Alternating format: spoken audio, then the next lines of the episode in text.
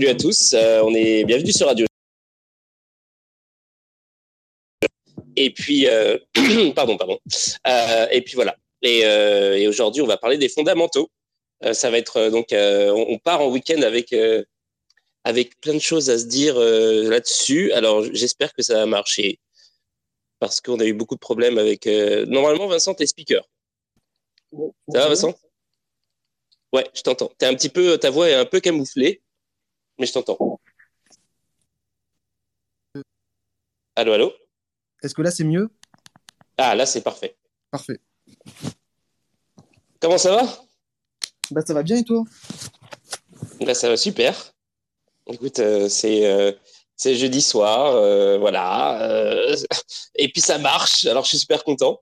ce matin, j'étais j'étais sur NFT Morning et euh, je savais qu'ils avaient les mêmes problèmes que moi et, euh, et ça n'a pas loupé quand je, quand je suis arrivé, euh, je pouvais pas parler.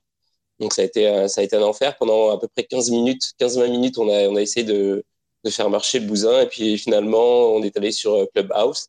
Et honnêtement, j'ai un, un peu paniqué intérieurement. Je me suis dit, ok, j'espère que ce soir je vais pas avoir besoin d'aller sur Clubhouse parce que Clubhouse c'est bien, mais bon, voilà, c'est pas, pas, pas tout un space. J'avoue ne jamais avoir testé Clubhouse. Hein. Bah, c'est pas très compliqué en fait, c'est juste une app, tu te connectes et puis ça, ça fonctionne quoi. En fait, c'est, c'est vraiment comme Twitter Space sans Twitter autour quoi. C'est juste, juste ça. tu vois. Mais truc... j'avais, j'avais vu que l'appli de base c'était quasiment, euh, enfin c'était une sorte de Space comme application quoi. Ouais ouais. Et euh, ça fonctionne, mais le seul truc c'est que t'as pas, euh, t'as pas tout le truc, t'as pas tout Twitter autour, donc euh, c'est c'est c'est comme voilà c'est c'est bon moi j'aime bien avoir tout au même endroit c'est mieux pour je sais pas, je, je, préfère. Et, euh, j'aurais été, j'aurais été comme toi. Hein.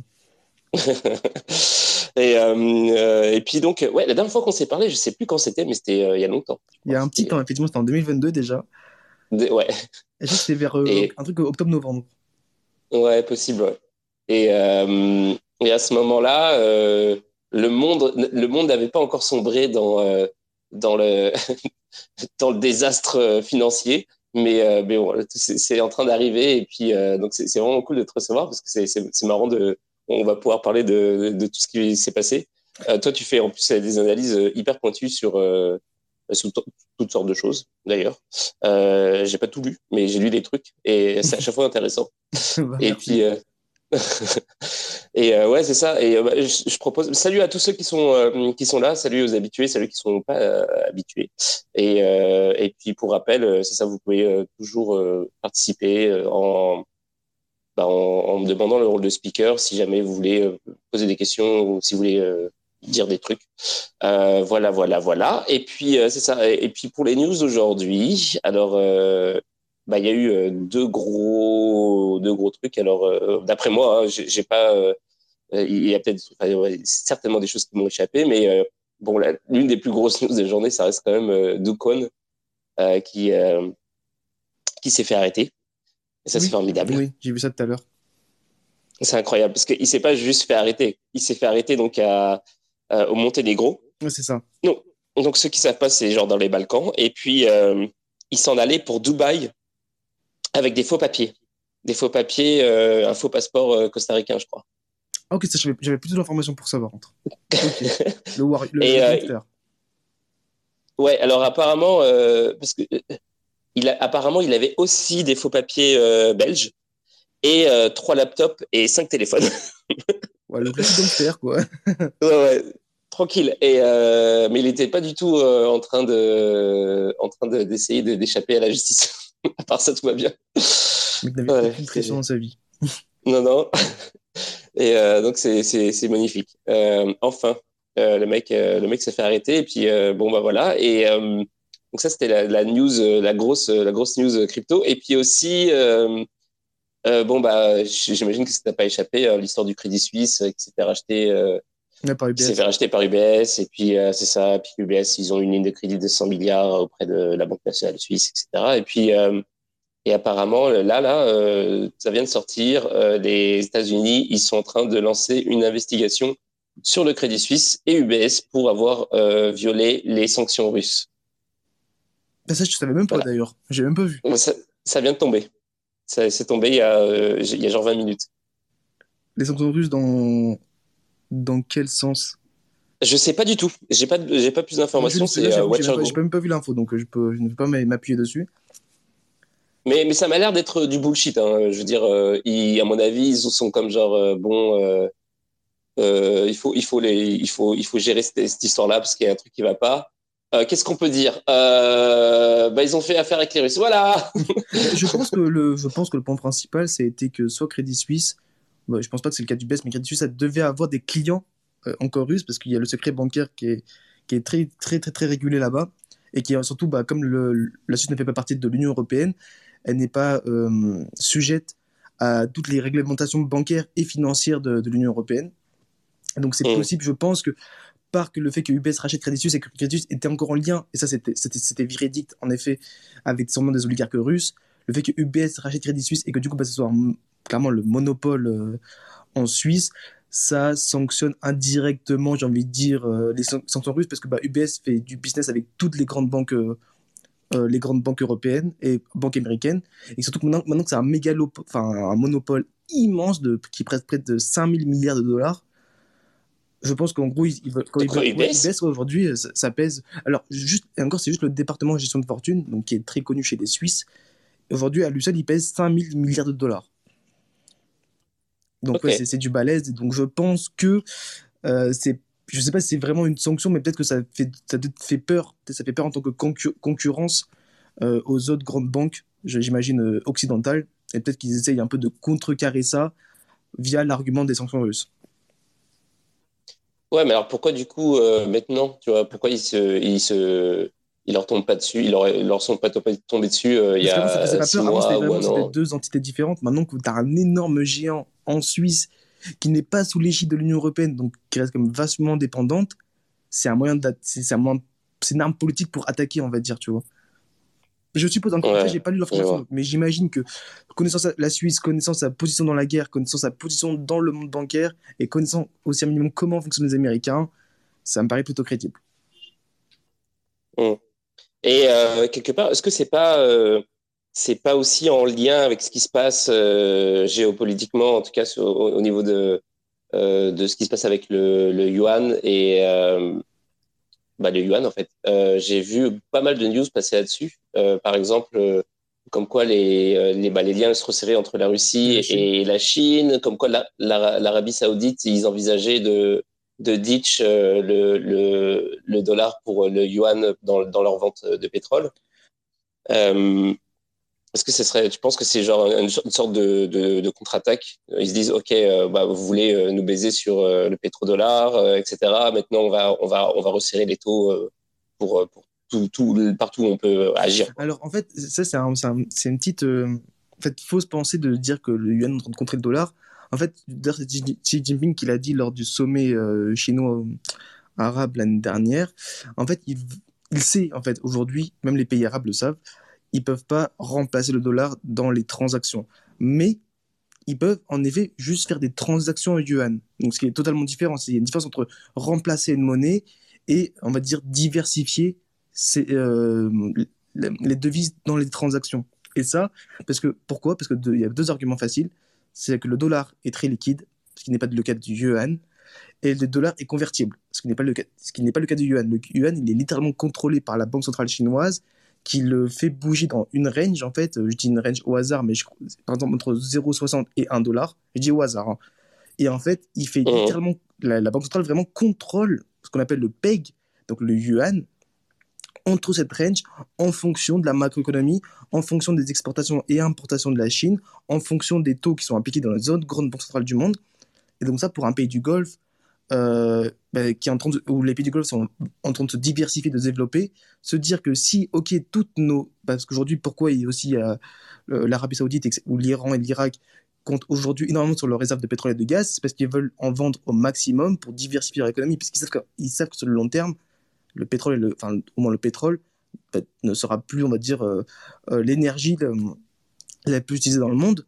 Donc c'est pas dans leur intérêt de vendre alors certes un, semi-allié, mais de vendre dans une devise où ils n'ont aucun contrôle dessus, qui n'est pas du tout liquide, qui à tout moment, euh, le gouvernement chinois peut euh, la contrôler en fonction, encore une fois, des, euh, de la macroéconomie et d'autres facteurs économiques et financiers. C'est pas dans l'intérêt des pays du Golfe. Et, et, si on regarde leur discours aussi entre eux, ou lorsqu'ils parlent de la Chine ou de leur alliance avec la Chine, à aucun moment ils utilisent les mots yuan. À aucun moment ils parlent d'ailleurs du yuan à aucun moment il parle de contrecarrer le dollar et à aucun moment il parle de se dire ok on va remplacer nos ventes en dollars en vente au yuan. Donc c'est vraiment une distinction que je pense qui est, parce qu'aujourd'hui il y a plein de théories. Oui le yuan va remplacer le pétro yuan, le pétro yuan bon c'est des belles théories, mais quand tu parles du concret c'est pas du tout ce qui se passe et c'est pas du tout ce qui même est pensé tu vois. Donc c'est même pareil pour la Russie. Tu, tu, tu parlais de la Russie. Pareil, la Russie a dit effectivement, là, mm. c'était il y a deux jours, on va faire des transactions en yuan avec euh, la Chine, avec les pays d'Afrique du Nord, avec les pays euh, d'Amérique latine, mais c'est des transactions. Ils font, toujours, ils font toujours des transactions, certes en roubles, en roupies, en dollars, en yuan, mais c'est pas le yuan qui remplace toutes les autres monnaies, tu vois. C'est vraiment deux choses distinctes. Aujourd'hui, les gens, d'ailleurs, enfin, aujourd'hui, il y a beaucoup de gens qui disent c'est bon, le dollar c'est fini parce qu'ils sont un peu en mode anti-américain. En fait, non, ben non, ben non, c'est pas comme ça que ça se passe, quoi. Mais euh, euh, dans ce cas, mais le fait qu'il y, y, a tous ces changements qui arrivent, euh, qui veulent justement augmenter les transactions avec d'autres devises comme celle, comme le yuan par exemple et tout, c'est pas aussi quand même lié à une espèce de peut-être aussi au, à ce qui se passe en Occident et notamment avec le, dollar US, le fait que ce soit qu'il y ait une bah, qu'il y ait de l'inflation, qu'il y a de la pression à, tout va, que qu'il y a des banques qui sont en train de faire faillite et tout. Est-ce que c'est c'est pas quand même une réaction à ça ou est-ce que tu penses que c'est juste juste ça, bah, c'est hors contexte. C'est juste que voilà, ils le font parce que c'est c'est un, un, process qui euh, ça fait longtemps que c'est c'est engagé. C'est vraiment un process qu'il y, y, a vraiment il y a vraiment ça se voit via euh, l'Arabie Saoudite, l'Arabie Saoudite aujourd'hui, l'Algérie qui qui et même d'ailleurs le Venezuela qui ont candidaté pour participer au BRICS. Tu as l'OCS, donc l'organisation euh, communo, je sais pas quoi, de Shanghai, j'ai oublié le C, c'est quoi, où ça réunit bah, les, pays, les grands pays d'Asie. Euh, si tu veux, tu as déjà en fait une sorte de nouvelle gouvernance mondiale, alors je mets des énormes guillemets dessus, qui est en train de se créer, qui est, et dont la Chine est le leader. La Chine, on va dire, et la Russie qui essaye. Euh, tu le vois déjà, bah, tu le vois par la guerre en Ukraine. Euh, pendant les pays comme la Turquie, des pays comme l'Inde, la Chine, l'Afrique du Sud, beaucoup de pays d'Amérique latine sont totalement neutres. Ils s'en fichent. En fait, ils sont même pas, ils sont même pas concernés par le conflit. Euh, et, Mais tu as cette volonté, as, pareil, tu, tu vois au niveau des matières premières, aujourd'hui, tu as l'embargo, tu vois, c'est pour ça que les gens ils confondent, ils disent que c'est un embargo international, non, c'est un, embargo occidental. Et aujourd'hui, tu as l'Inde, tu as la Chine notamment, euh, tu as la Turquie, je répète les mêmes pays, mais c'est aujourd'hui les, les, acteurs majeurs qui achètent massivement du pétrole, des produits pétroliers et du gaz naturel russe sans appliquer aujourd'hui les, le fameux embargo, le les fameuses sanctions, ils s'en fichent. Donc déjà, ça montre en fait, que comme, on, comme on le connaît, on appelle ça des pays non alignés, qui en fait, aujourd'hui, ok, il y a une vraie différenciation entre sanctions occidentales et comment fonctionne le reste du monde. Et aujourd'hui, avec, euh, mmh. effectivement, comme tu l'as souligné, aujourd'hui, comment on va dire, entre l'inflation, le ralentissement économique, aujourd'hui, effectivement, tu as les scandales financiers qui se rajoutent, tu as une faiblesse occidentale, et cela profite aujourd'hui à la Chine qui se pose un peu comme, on va dire, euh, j'ai envie de dire, les nouveaux gendarmes du monde, version, euh, version chinoise. Un exemple concret qui s'est passé dernièrement, c'est le rapprochement entre l'Arabie Saoudite et l'Iran. Alors que ce sont deux pays qui sont en conflit euh, depuis 9 ans aujourd'hui. Et aujourd'hui, c'est comment le, le, rapprochement s'est fait? Ben, C'est la Chine qui a joué le rôle de médiateur et l'accord s'est fait à Pékin. C'est un signe énorme, fort, alors qu'avant, avant, le Moyen-Orient, on l'associait vachement aux États-Unis. C'est toujours le cas en partie, mais on voit qu'aujourd'hui, les pays du Golfe, notamment l'Arabie Saoudite et maintenant l'Iran, mais on le voit aussi le cas avec Bahreïn, par exemple, ou l'Oman, et la Turquie aussi, jouent, en fait, profitent un peu de ce monde multipolaire. Ils profitent à la fois, par exemple, des avantages de sécurité militaire des États-Unis, mais par contre, ils vont, ils vont aussi, de l'autre côté, faire euh, des transactions, comme tu l'as dit, en énergie avec la Chine.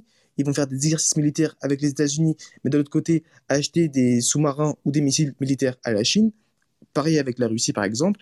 Donc, tu vois qu'il y a un monde, en fait, dans, enfin, le Moyen-Orient, aujourd'hui, c'est un pays, et aujourd'hui, c'est un signe fort que bah, les États-Unis sont plus, entre guillemets, les maîtres du monde comme on le pensait. Tu as vraiment des nouveaux acteurs qui arrivent en course et qui, aujourd'hui, n'ont même pas peur des sanctions qui peuvent leur faire face parce qu'il y a aujourd'hui, la Russie, je pense, un exemple. Ils se sont tapés toutes les sanctions du monde et pourtant, ils ont contrecarré toutes les prévisions apocalyptiques d'un point de vue économique sur le pays. Et donc là, en fait, ça donne juste aux autres pays, mais attends, mais nous, on est pourtant plus puissants qu'eux, on a une meilleure économie qu'eux, on a une plus grande main-d'œuvre, on a plus d'alliés. Donc pourquoi nous, on ne s'en sortirait pas, tu vois?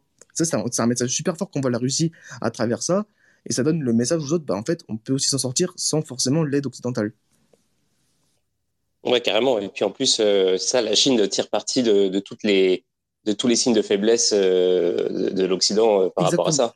Et, et en plus, ils ont une, une proposition super séduisante parce qu'à chaque fois que bah, eux, ils représentent la stabilité en fait, alors que les États-Unis, bah non. C'est assez fou, mais par exemple, quand tu prends l'année dernière, on, la Chine qui était entièrement confinée, c'est-à-dire qu'il n'y avait aucune consommation intérieure, les exportations faiblissaient parce que justement en Occident il y avait un ralentissement économique, il y avait de l'importation qui était majoritairement énergétique pour bah, justement on va dire anticiper la reprise et pourtant ils ont eu un meilleur PIB que nous. C'est déjà c'est impressionnant. La crise immobilière, elle a été quand même vachement. Euh, bah, il n'y a pas eu de contagion comme, on l'utilise aujourd'hui. Il y a eu certains gros qui sont tombés, mais ça n'a pas non plus fait chuter le, PIB, ça n'a pas mis en danger euh, le domaine de l'immobilier, de la construction de l'infrastructure en Chine, ça n'a pas fait énormément de chômage. Tu vois, il y a eu comme eux, ils ont, ils ont connu leur scandale, qu'ils ont réussi à contenir, qui a été contenu d'un point de vue économique et politique. Aujourd'hui, le pays se reprend, et nous, on est, on est toujours alliés, on est toujours, euh, oui, c'est comme tu, comme tu l'as très bien dit, alliés au scandale.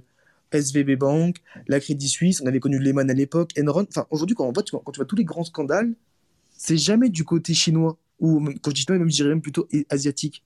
C'est toujours du côté occidental.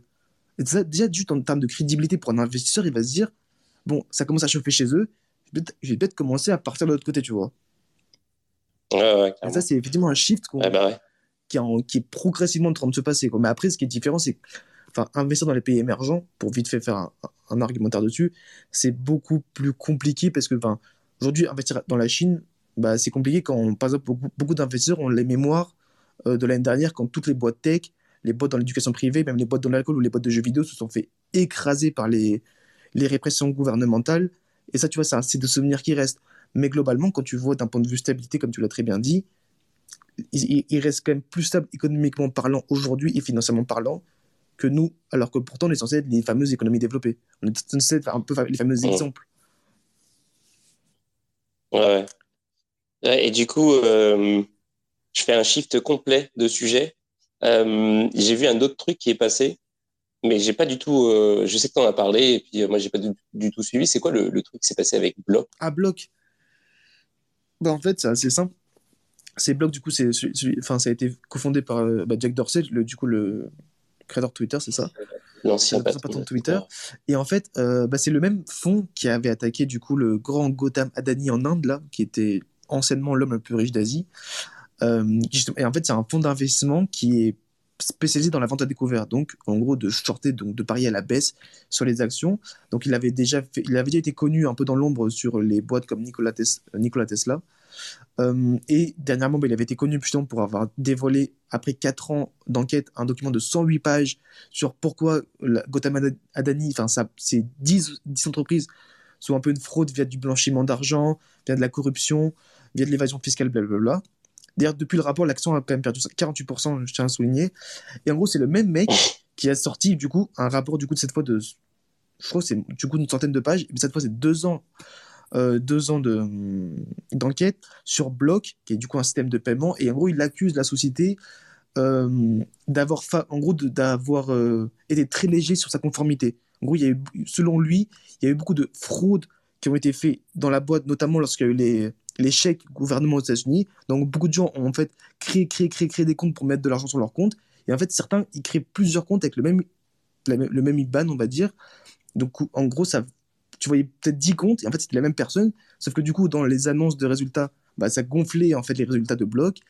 Et en fait, aujourd'hui, personne ne s'est vraiment attardé sur la société. Il y a eu certaines plaintes, mais jamais de procès, etc., au tribunal américain. Et en fait, lui, bah, voilà, après deux ans de recherche et sur d'autres points de bloc dont j'ai pas tout retenu, il dévoile enfin son, son enquête, il short l'action, et aujourd'hui, l'action a déjà perdu 20% en fait. Oh. Donc euh, voilà, c'est ça, c'est ça. En gros, c'est voilà, le même mec qui, en janvier, du coup, avait attaqué Gotham et là, il est un peu sur sa lancée, quoi. Ok, d'accord. Donc en fait, euh, donc en fait, c'est quoi? C'est euh, c'est pas, euh, ça se trouve, c'est même pas une vraie affaire, c'est juste, euh, c'est juste une enquête qui est parue et qui, euh, qui profite à celui qui a fait l'enquête parce qu'il a shorté. Voilà, ça, en gros, ça, c'est vraiment de, avant tout de recherche. Que vraiment, dedans, il y a des avocats, des, des fois des anciens espions de la NSA, du FBI, des fiscalistes, des financiers, des analystes, de tout. En fait, il y a vraiment de tout dans ces genres de boîtes qui sont avant tout spécialisés dans la recherche et dans la recherche de bah, fraude, de, de, de boîtes frauduleuses. Ils vont ensuite les shorter. Ils vont d'abord les shorter dévoiler l'enquête publiquement, l'action va baisser et après bah, s'ensuit une bataille un peu politico-juridique financier entre lui et la boîte qu'il a attaquée. Mmh. Ok, d'accord. Donc euh, voilà, mais après, bon, tu trouves facilement un article dessus. Enfin, ça trouve, là, ça trouve facilement vu que ça fait la une. Hein. Ouais, ouais, c'est ça. J'ai vu que ça a été un gros titre, mais j'ai pas du tout suivi et tout. Comme, comme j'ai vu que tu avais parlé, je me suis dit, tiens, je vais te demander. mais, mais, ok, d'accord. Ouais, cool, merci. Bah, euh, ouais, je, rappelle pour dire à ceux qui sont là, euh, n'hésitez pas, euh, si vous avez des questions ou quoi, euh, demandez-moi le, rôle de speaker, aucun problème. Euh, bah, ok. et puis, donc c'est ça, il y, y avait un moment donné, tu avais, avais, fait un post, je sais plus quand, et ça m'avait fait rire. Dis-moi. Parce que c'était, je sais plus quand c'était exactement, mais c'était à un, moment donné, c'était le bordel. Bon, c'est toujours le bordel, mais c'était au début du bordel, je crois. Euh, c'était, euh, je crois, oh, je sais plus quand c'était. C'était avant, euh, avant des Suisses, c'est sûr, avant Silvergate. Bon, bref. À un moment donné, tu avais fait un post qui disait euh, que tu en avais ras le cul, qu'il euh, y avait plus, euh, que c'était absolument n'importe quoi, qu'il y avait plus de fondamentaux, que quoi que tu fasses, même si tu te renseignais de ouf sur sur tous les sujets, le marché il, allait dans n'importe quel sens, que en fait, qu'en fait, c'est ça, les en gros, euh, il y a tellement de euh, euh, comment dire de je sais plus ce que tu disais exactement mais je sais plus si tu parlais d'initié ou quoi mais en gros c'est tellement fucking n'importe quoi que en fait même si tu as les fondamentaux et tout tu, ouais je pense que je du fait toi mmh. et, et, est-ce que tu es, toujours es toujours dans cet état d'esprit? Est-ce que comment ça se passe maintenant genre parce qu'on a vu le truc le bordel que c'est en fait le, le, le, problème avec avec la, Silicon Valley, par exemple, euh, Silicon Valley Bank, euh, c'était intéressant parce que bon bah il y avait plein de gens, surtout dans la tech et tout, qui avaient leur euh, beaucoup d'argent dans cette banque-là, et, et c'est censé être euh, un, un, endroit où tu es safe. Tu vois, genre tu mets ton argent et tu, tu, tu, tu, fais, tu runs ton business, etc. Et puis il va rien se passer. Et il s'est passé quelque chose. Et du coup, euh, il y a eu euh, des cryptos qui, sont, qui, ont, euh, qui ont explosé euh, juste après ça. Euh, alors, ça reste à prouver que c'est à cause de ça que c'est monté, parce qu'il y avait aussi plein de trucs qui sont passés. Il y avait euh, Sisi qui a dit qu'il allait acheter pour 3 milliards, je crois, de, de, de, de Bitcoin, etc. Il, il s'est passé toutes sortes de trucs. Mais donc, du coup, il y a eu la question, c'est genre, est-ce que finalement, il n'y a plus rien qui est safe dans le système traditionnel? Est-ce que est-ce que c'est trop corrompu de partout? Est-ce que, euh, est-ce que euh, que ce soit, euh, c'est ça, entre les délits d'initiés, les mecs qui fraudent, mhm. les mecs qui, les, les, les tous les trucs, tous les, les assets à risque qui, qui sont, qui, qui risquent de faire un effet domino, etc. Est-ce que, est-ce que c'est encore possible de, en fait, bah de, de, de, se baser sur les fondamentaux dans le marché traditionnel? Est-ce que c'est, c'est devenu comme les cryptos finalement, où c'est genre YOLO, euh, ouais. tu traces des triangles et on verra qu'est-ce qui va se passer. Non, je vois ce que tu me souviens que du tweet dont tu parlais, d'ailleurs c'était très sur les matières premières, parce que moi j'ai vraiment fait un chiffre d'ailleurs, je suis passé vraiment des, des actions matières premières, c'est-à-dire là où j'oriente euh, carrément mon parcours euh, académique et professionnel. Et si tu veux, au début, mhm. pour, je, d'abord je parle de ça et après justement je vais élargir à ton propos, c'est que les matières premières, moi, je, je, suis beaucoup l'énergie, donc pétrole, gaz et métaux. Et je, en fait, je reprenais en fait de base un tweet de Pierre Endurant, qui est aujourd'hui l'un des meilleurs, euh, meilleurs traders sur le pétrole, euh, enfin sur les énergies. Il a un hedge fund et tout.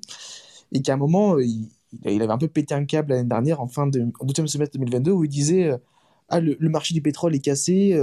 aujourd'hui, c'est que voilà, les, prix, les prix des, matières premières ne reflétaient plus les fondamentaux. Sachant que la, matière première, il y a, une mmh. dimension physique, il y a une offre et une demande, etc. Et en fait, dans son tweet, il expliquait que la financiarisation, donc comment de, base les matières premières sont arrivées sur les marchés papier, donc les marchés financiers purs et durs, aujourd'hui, les mouvements sont vachement gangrénés, en grande majorité, par finalement des, effets de positionnement, euh, tous les, algos qui en fait réagissent entre eux par rapport à différents paramètres. Euh, je parle des, des, fonds comptes, des fonds CTA, des algos même de, fonds discrétionnaires. Euh, tous les, c'est bourré de produits dérivés de, dans tous les sens. Et en fait, du coup, c'est très dur de se dire, de, de comprendre pourquoi ton truc a baissé ou monté, en fait. Et pourtant, c'est censé être le cas dans les matières premières, parce que comme je dis, il y a une dimension physique. Donc vraiment, quand tu as une demande supérieure à l'offre, à part, voilà, dans un cas où il n'y a pas de conflit géopolitique, etc., ton prix est théoriquement censé monter. C'est ce qui se passe sur le marché physique, en fait. C'est le mmh. marché physique pétrolier. On le voit, par exemple, aujourd'hui, sur le marché physique pétrolier, on voit qu'effectivement, il y a vraiment une demande de la Chine qui est en train de se réaliser, qui a une offre, certes, qui a, été augmentée dans certains pays occidentaux, mais qui commence à baisser. On le voit, il y a des chiffres, il y a des stats, etc. Donc le marché physique est rationnel, entre guillemets, mais ce qui n'est plus le cas sur le marché papier. C'est pour ça que beaucoup de fonds d'ailleurs se faxer la gueule. Bref. Et en fait, ça, moi, si tu veux, c'est. Euh, même moi aujourd'hui qui travaille dans un fonds d'investissement, ça m'a un peu gavé dans, globalement parce que, effectivement, euh, les marchés financiers de manière générale, moi, j'avoue que ça me gave un peu, ça me gave un peu, j'arrive un peu à une sorte de saturation où, euh, pour moi, c'est, il faut être quelqu'un qui est très très calé, en fait, tout d'abord dans tout ce qui est informatique, coding. Alors, euh, comme tu l'as dit, tu peux faire l'analyse fondamentale. Franchement, tu peux faire, tu peux comprendre ton bilan, ton compte des résultats, faire tes ratios, faire ton modèle sur Excel ou Python comme tu veux. C'est ce que je fais au taf. Hein. Euh, voilà, comprendre, voilà, analyser ton secteur, comprendre le management, le price power, les dettes, les risques de la boîte. Enfin, bref, tu fais ton, ton, ta meilleure analyse fondamentale, ce que tu veux. Ton, ton, stock, il peut, le lendemain, voilà, comme SVB Bank, perdre 5-10% sans, enfin, donc, enfin, sans aucune raison fondamentale. Alors, effectivement, tu comprends qu'il y, y, a des effets de positionnement. Les fonds des leverage, il y en a certains qui prennent leurs bénéfices, il y en a, qui, il y en a certains qui réduisent leur position pour récupérer du capital. Enfin, tu as plein d'effets de positionnement, de liquidité, etc. Mais tu, tu veux, c'est, je trouve ça, en fait, à un moment, je trouve ça juste barbant. En fait, à un moment, ça devient juste lassant de faire ton analyse fondamentale, boum, il y a un scandale, boum, tout se casse la gueule, t'es là, oh putain, fais chier. tu repars, tu dis, oh putain, nouveau scandale, oh putain, fais chier, machin. Pareil pour la macro, tu vois, aujourd'hui, on parle que de l'inflation, taux, inflation, taux, inflation. Tu sais, genre, ok, genre, on parle que de ça, ça réagit, on sait pas. Il a, fallu, il a fallu vraiment, par exemple, de ce scandale-là, pour que les marchés se disent, ok, les banques centrales vont carrément tous baisser leurs taux, il y aura plus de dose de taux, mais frère, enfin, je sais pas, il faudrait juste réfléchir. En fait, tu vois que c'est pas des hommes qui sont enfin après si tous les investisseurs sont cons ce que je ne pense pas euh, tu, rationnellement parlant si c'était un humain qui pensait ok il y a un scandale on a encore comme une inflation les gars à 6-7% dans le monde entier quasi en moyenne dans les pays occidentaux tu vois directement les gars se disent ok prochaine euh, prochaine annonce il y aura pas de hausse des taux et fin 2023 on va peut-être euh, baisser les taux de 100 BPS aux États-Unis mais non non non tu vois les grands gérants de même eux quand tu les entends parler, ils te disent pas du tout ça. Donc tu vois que les mouvements sont quasiment aujourd'hui par des algos. D'ailleurs, il y a une recherche qui a été faite empiriquement parlant par l'un des un très grand professeur dans une université américaine qui, euh, qui montrait qu'en fait 95% des mouvements sur les marchés, notamment actions, sont engendrés par des, réactions entre algos. Et 5% sont liés aux fondamentaux. Mais 95% des mouvements que tu vois intraday, c'est des algos qui réagissent entre algos, qui réagissent entre algos. Genre, genre une bande de oh. potes, tu vois, qui réagissent entre eux, qui se font des blagues. Et en gros, tout ça pour dire que, ouais, personnellement, moi je considère que c'est subjectif, hein, c'est un avis personnel, mais en gros, ça devient lassant. Ça devient lassant en fait. Je trouve, ça plus trop intéressant finalement de d'analyser le marché, de comprendre par-ci, par-là, par-ci, par-là, parce qu'aujourd'hui, il y a de la data de tous les côtés, il y, a de, nouvelles technologies qui arrivent de tous les côtés. Donc, c'est, ça devient pour moi, pour moi, il faut vraiment se développer dans des domaines comme l'informatique, le big data, l'intelligence artificielle, euh, tout ce qui est coding, etc., pour vraiment kiffer ce milieu-là, on va dire s'intégrer à ce milieu-là surtout. Mais si tu as envie de rester, t'as envie de, enfin, t'es pas passionné par ces trucs-là, ça me paraît compliqué sur le long terme de d'accrocher, on va dire, à, à cet univers-là. Ouais, mais c'est pas juste euh, contextuel. Par exemple, euh, est-ce qu'il n'y avait pas à y avoir. Euh, c'est juste qu'en ce moment, il y a tout qui est. Bah, tout, est un petit peu. Comme, comme, il y a beaucoup de volatilité, etc., etc. Je sais pas trop. Hein, je, je suis pas un expert, alors je, je sais pas trop. Est-ce que c'est pas J'essaie de comprendre en fait. Est-ce que c'est pas justement parce que c'est en ce moment le contexte qui veut que ça réagit de cette manière-là, mais quand ce sera redevenu stable, peut-être à un moment donné, euh, on va revenir à des, à, des, bases plus saines et effectivement les euh, tous les, trucs plus euh, qui reposent sur plus de fondamentaux comme comme tu disais les, les matières premières ça va revenir. Ou alors par exemple pour les boîtes par exemple pour prendre un exemple bah, c'est pas moi qui investis mais j'ai j'ai des potes qui ont investi dans c'était avant que tout crache avec avant FTX tout ça euh, qui avaient investi dans des trucs, ils avaient fait leur recherche et tout, ils s'est dit ok, euh, il y, a, le secteur de l'énergie, c'est pas mal avec euh, tu sais euh, voilà l'énergie, l'électricité, blablabla, les batteries, donc ils ont investi et tout, ils avaient fait des positionnements qui n'étaient pas cons. Et, et tout d'un coup, tout a crash anyway. donc en fait, c'est comme bon bah je comprends pas, tu sais pourquoi pourquoi le, c'est même pas lié spécifiquement au problème qu'il y a en ce moment, pourquoi c'est tout la crash aussi et et donc, du coup, euh, peut-être que euh, c'est juste un truc systémique, mais qu'à un moment donné, euh, ça, va, revenir à la normale, entre guillemets, et que les, fondamentaux vont, peut-être surgir, ou alors tu penses que c'est foutu pour foutu. c'est juste maintenant, voilà, c'est ça, c'est les, algos qui, font le game, et puis c'est plus on leur balance de l'argent, plus ça va être n'importe quoi. Alors, tu as raison, il y, a, clairement une grande partie contextuelle. Hein. C'est pour ça que tout à l'heure, je te disais, on parle aujourd'hui de tout en façon, de façon, on parle, que de ça, et parce qu'on est lié qu'à ça, ça c'est sûr. Qu'il y a un contexte, enfin, il y a une partie contextuelle dessus, ça je, je te l'accorde à 100%. Après, comme je te le disais, en fait, la tech, aujourd'hui par exemple, tu vois beaucoup, par exemple, un, cas concret, c'est qu'aujourd'hui, tu vois, là, tu vois les Google, les Facebook et tout euh, se faire, euh, licencier euh, de manière incroyable. Et en fait, aujourd'hui, qui oh. recrute ces gens-là? Et eh ben, c'est notamment des hedge funds. aujourd'hui, les mecs de la tech, aujourd'hui, c'est beaucoup de hedge funds qui, qui recrutent des, comme Citadel, T'as Bridgewater qui entend, t'as Endurant, enfin non pas Endurant Capital, un autre qui s'appelle euh, Balkany ou Balsani, j'ai oublié le nom. T'as beaucoup en fait, et en fait tu vois qu'aujourd'hui le, monde de la tech rentre de plus en plus en fait dans le monde financier. D'ailleurs, tu vois aujourd'hui quand même les brevets euh, des banques américaines comme of America, etc. Chaque année, les mecs posent plus de 1000 à 1500 brevets liés au domaine de la tech, liés au domaine du big data, de l'IA, euh, enfin de, des super ordinateurs, etc. Voilà, etc. Donc tu vois qu'il y a vraiment mm. ce domaine de. C'est pas de la finance pure, c'est de la finance X tech, X informatique. Donc tu vois qu'il y a quand même des domaines et des compétences qui commencent en fait à s'incrémenter dans la finance. La finance, c'est pas juste euh, aujourd'hui analyser un compte de bilan, quoi. Donc c'est pour ça que je dis qu'effectivement, il y a un effet contextuel, donc d'un point de vue macroéconomique, mais d'un point de vue aussi, genre dire structurel. C'est-à-dire qu'aujourd'hui, il, y a il y a des nouveaux domaines, des nouvelles compétences qui sont demandées dans le domaine de la finance et qui du coup, bah, en fait, influencent directement les marchés financiers je dis pas qu'il n'y aura que des algos, mais quand même, il y aurait de plus en plus de boîtes, que ce soit des prop shops, des hedge funds ou des banques ou des sociétés de gestion classiques, commencent à avoir des desks purement quantitatifs, commencent à incrémenter l'intelligence artificielle dans leur prise de décision, commencent à automatiser les exécutions de leurs trades. Leur... Tu auras toujours une partie minimum humaine, mais on voit déjà, en fait, quand tu compares 2010 jusqu'à aujourd'hui 2023, quand tu compares la performance des hedge funds, tu vois qu'aujourd'hui, les meilleurs perfs sont faits par des majoritairement des fonds quant. Donc des fonds comme voilà qui est quasiment dedans, il y a que des mathématiciens, des data scientists, des analystes quant, euh, des mecs qui ont des PhD en computer science, etc. Donc tu as ces deux effets-là. Et pour moi, du coup, après, c'est subjectif. Hein.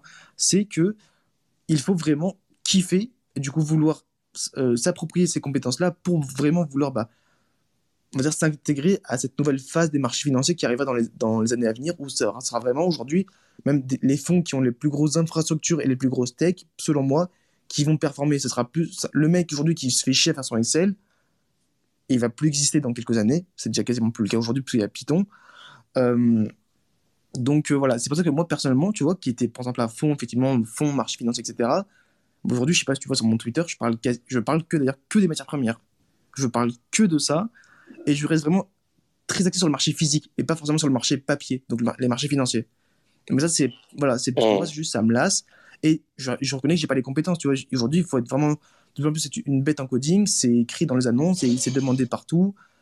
Voilà, c'est juste un, je suis un cas particulier. Après, peut-être que je, je pense pas être le seul en vrai, parce que aujourd'hui, même dans les écoles, quand on parle des métiers de trader, portfolio manager, etc., on, on, on parle rarement de, de la partie euh, codée dans les écoles, ils n'arrivent pas à montrer que si, aujourd'hui c'est vachement demandé, mais les écoles, aujourd'hui, de, mm, les écoles de commerce, par exemple, le montrent de moins en moins. Enfin, ou le, ou le montre pas trop, dit pas, les gars, quand même, euh, ah bah, coder, les gars, ça va devenir essentiel. Alors, as certaines écoles qui l'ont faire, mais c'est pas aussi prépondérant que dans, les écoles d'ingénieurs, par exemple. Et ça, aujourd'hui, je pense qu'il y a beaucoup de gens qui se voient de la face en disant, ouais, moi, je vais dire trader, c'est bon, je vais faire un peu les Jérôme Kerviel, je vais prendre des grosses positions avec euh, mes petites options, mes petits futurs, je vais faire 5 milliards à l'année. Bah non, en fait, euh, tu vas essayer de passer ton temps derrière un ordinateur et faire des modèles quantitatifs pour créer des signaux de trading.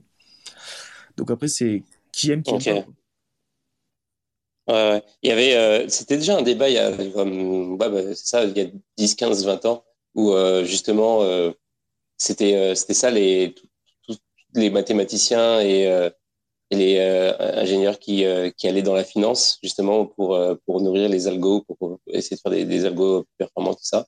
Et il y avait pas mal de questions qui se posaient par rapport à ça à ce moment-là. Mais là, euh, donc visiblement, c'est juste, c'est juste encore, euh, c'est juste dix fois pire, en fait. Ah, c'est pas, amélioré. Ça s'est évolué. C'est effectivement, c'est évolue, et c'est normal. D'un point de vue d'un gérant, tu avoir au lieu d'avoir 10, 10 analystes, peut-être en prendre 3, mais 3 mecs qui savent gérer, gérer toutes les données, l'analyser, la synthétiser, bien prendre les bonnes données, l'exécuter, faire des programmes de fou. Enfin, il y a tellement de. Enfin, moi, je suis vraiment pas du tout un, mec du compte, hein, mais je parlais qu'un gars qui était dans un fund d'ailleurs euh, parisien quand ils te, te parlent de tout ce qui se font dedans, alors qu'ils sont 15, tout, enfin, l'analyse de données, les produits, les stratégies, c'est que c'est un monde. En fait, c'est comme un jeu vidéo où tu as un mode créatif. Bah, c'est la même chose qu'informatique. Tu peux vraiment créer tellement de choses avec quand tu es bon et as les, tu sais utiliser les bons outils. Donc, d'un point de vue d'un gérant, il va se dire Putain, j'ai trois analystes, c'est des bêtes, ils me font des bons résultats, boum, je vire les, bah, du coup, les 7 autres, j'en prends 3, bam, tu vois. et j'ai les meilleures performances, mmh. j'ai une réduction des coûts, ça se fait. Et tout le monde pense à, commence à penser comme ça, ce qui est logique de leur point de vue. Mais du coup, bah, il faut juste qu'il y ait une main-d'œuvre qui suive et qui aime faire ça. C'est tout. Mais aujourd'hui, je pense personnellement que les marchés financiers, effectivement, vont commencer de plus en plus à être bah, effectivement automatisés, informatisés via bah, justement la patte tech qui arrive, euh, qui arrive vraiment de manière fulgurante derrière. Ok, ouais. J'ai euh, bon, plein d'autres questions, mais euh, je, vais, je, vais, donner la parole à, à Magic King. Ça va Sup, sup, sup. Yes, Salut. ça va bien. Ça, ça coupe pas trop Pas du tout. Non, c'est parfait. Euh, yes, merci encore à un intervenant de qualité, c'est incroyable. Je sais pas où tu les trouves, mais félicitations. Ah, merci. Euh, ouais, Vincent, alors moi, pour, moi, je t'avoue, je suis plus du côté informatisation des marchés financiers, notamment parce que moi, c'est comme c'est au travers de ça que j'ai découvert les marchés financiers. Ouais. Euh, j'ai autant des, des j'ai quelques potes qui sont genre traders de papier sur les matières premières euh, que d'autres qui sont traders euh, sur les matières premières, mais pas sur, enfin, informatiquement parlant, que j'espère, je sais pas comment dire. Et du coup, tu, tu vois pas une, une espèce de, enfin, je sais pas, genre, pas chambre déco, mais tu as des, des, rifts qui s'ouvrent entre les deux et qui à terme forceraient justement euh, l'utilisation de, techno aussi euh, dans, ton usage à toi. Quoi. Je pense euh, aux techno genre ChatGPT, ce genre de choses, tu vois, qui typiquement, tu, tu lui dis de faire un programme et il va te l'exécuter, qui, qui, baisse la, la barrière d'entrée, tu vois. Ah, tu veux dire qu'en gros, si les nouveaux outils d'aujourd'hui permettraient aux gens qui n'ont pas forcément un profil compte de rentrer du coup quand même dans ce milieu-là? Ouais, c'est tout à fait. Alors oui, mais en vrai, c'est ça, par exemple, clairement, ChatGPT aujourd'hui, pour quelqu'un par exemple qui n'est pas très, euh, pas très calé en, info, typiquement moi, c'est vachement utile. Genre aujourd'hui, même, quand je sais pas, tu es en alternance ou juste envie d'apprendre un peu de l'informatique, tu peux taper effectivement des instructions, tu fais tes petites algos, le chat GPT peut te faire l'algo, il peut même t'expliquer chaque ligne. Effectivement, il y a une façon, il y a une démocratisation de l'apprentissage et même une façon de l'apprendre beaucoup plus vite via un truc qui te fait le truc, qui te l'explique tu peux le décortiquer petit à petit. Ça, clairement, pour quelqu'un qui est vraiment, qui a envie de se chauffer en info, de faire des, des petits scripts, etc., et qui a ChatGPT, aujourd'hui, c'est une puissance impressionnante. Ça, clairement, ça ouvrira des portes pour les gens qui ont effectivement voilà, un background pas trop âgé, mais envie de développer des compétences, aujourd'hui, tu as clairement un assistant, presque une sorte de prof particulier avec toi. C'est clairement, il n'y a, rien à dire. Et ça, je suis d'accord avec toi, ça peut clairement ouvrir des portes. C'est-à-dire que si le gars, il a par exemple, je sais pas, un profil un peu commerce, mais il développe ses compétences en algo pendant un, un an et demi, il peut clairement postuler et avoir les compétences minimales pour avoir des entretiens dans une boîte, euh, je sais pas, disons en banque en tant qu'analyste quantitatif, euh, je sais pas, sur le marché, sur le marché bancaire euh, en Europe il passe ses entretiens, il a son poste, et, et après, comme tout le monde le sait, hein, c'est dans le poste que vraiment tu te développes, que tu apprends les, vraiment ce qu'il faut apprendre, qu'est-ce qui est utile, tu as tes équipes avec toi, tu es aidé, tu as, un, un, manager. C'est là vraiment, comme tu es au cœur des, enjeux, des problèmes, c'est là que vraiment tu apprends au niveau pratique. Donc ça, je suis d'accord avec toi. Ces nouveaux outils euh, qui sont un peu vraiment des assistants particuliers, ça, permet de vraiment diversifier ses compétences qu'on n'est pas forcément dans le cursus adéquat. Et après, bah voilà, si on s'entraîne bien et on fait l'effort avec, clairement, après, on peut commencer à passer les screenings, les entretiens. Et après, si on est dès qu'on est dans le métier, après, c'est à nous de taffer. Ça, ça fait Et ça, c'est. Tout, tout compte sur nous. Donc, ça, je, suis complètement d'accord avec toi. Et, après, peut-être que je me trompe. Alors, pour, pour moi, le trading de papier, je ne sais pas si c'est le bon terme, désolé si, si je massacre ça, mais euh, ça implique plus de la discussion avec des, avec des temps de partie, c'est ça? Pour les, les, la négoce d'achat et vente euh, Tu parles pour les matières premières? Oui. Alors, euh, ouais, la matière première, bah, alors, le trading papier, donc oui, on dit comme ça, t'inquiète. Hein. Le marché financier, non. Enfin, en gros, aujourd'hui, c'est vraiment, tu as ton, as ton Bloomberg, tu dis, je sais pas, je veux par exemple, je sais pas, 10 euh, 000 options sur le pétrole pour le prix à 100 dollars, je dis au hasard. Voilà, le mec, tu, trouves, tu, tu fais ton chat, sur ton chat Bloomberg, boum, ton trade il est fait en 3 secondes, voilà, bam.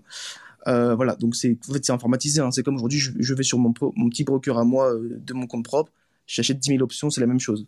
Eux, c'est juste que peut-être pour les grandes opérations, ça se fait comme on dit en OTC. Donc vraiment, ça se fait directement, comme tu dis, hein, dans une top partie. En fait, donc souvent avec les banques, encore une fois via Bloomberg ou via Reuters, tu fais ton, ton gros achat, tu mets ta maturité, ton prix, ta date de livraison, blablabla, boum. Ça s'est fait en 5 minutes.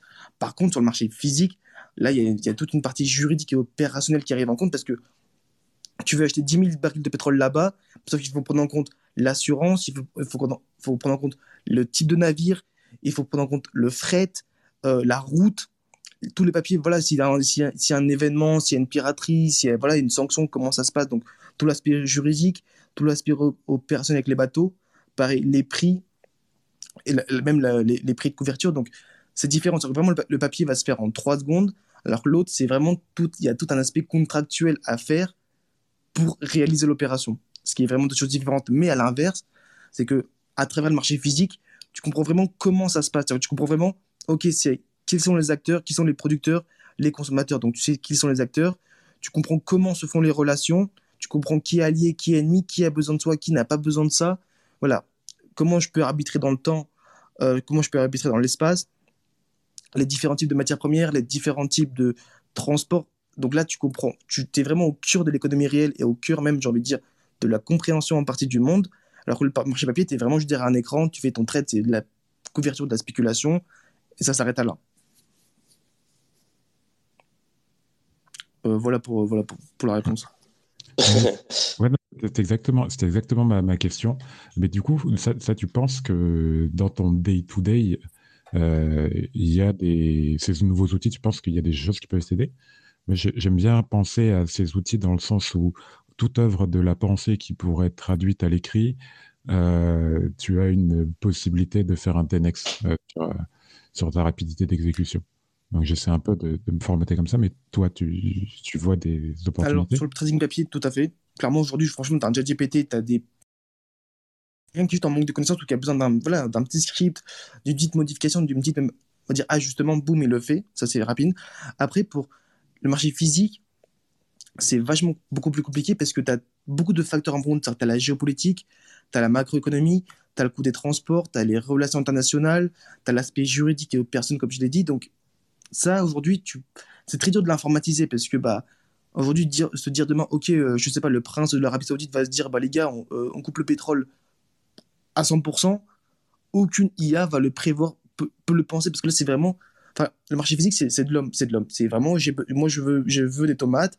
Qui peut m'offrir des tomates Donc, personne, aucune IA peut penser comme ça. C'est peut-être dans 100 ans, on sera tous morts.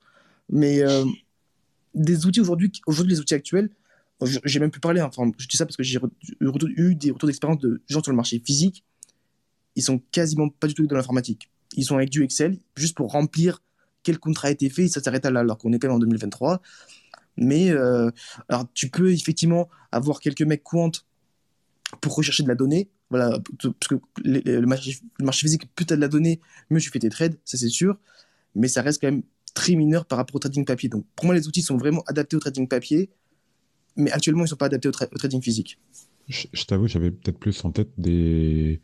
Euh, bah là, tu as parlé d'assurance et de juridique, tu vois, genre la recherche de clauses spécifiques dans des larges contrats ou ce genre de choses. Tu vois. Après, c'est peut-être plus du domaine du juridique que, que, que du trade, je sais pas.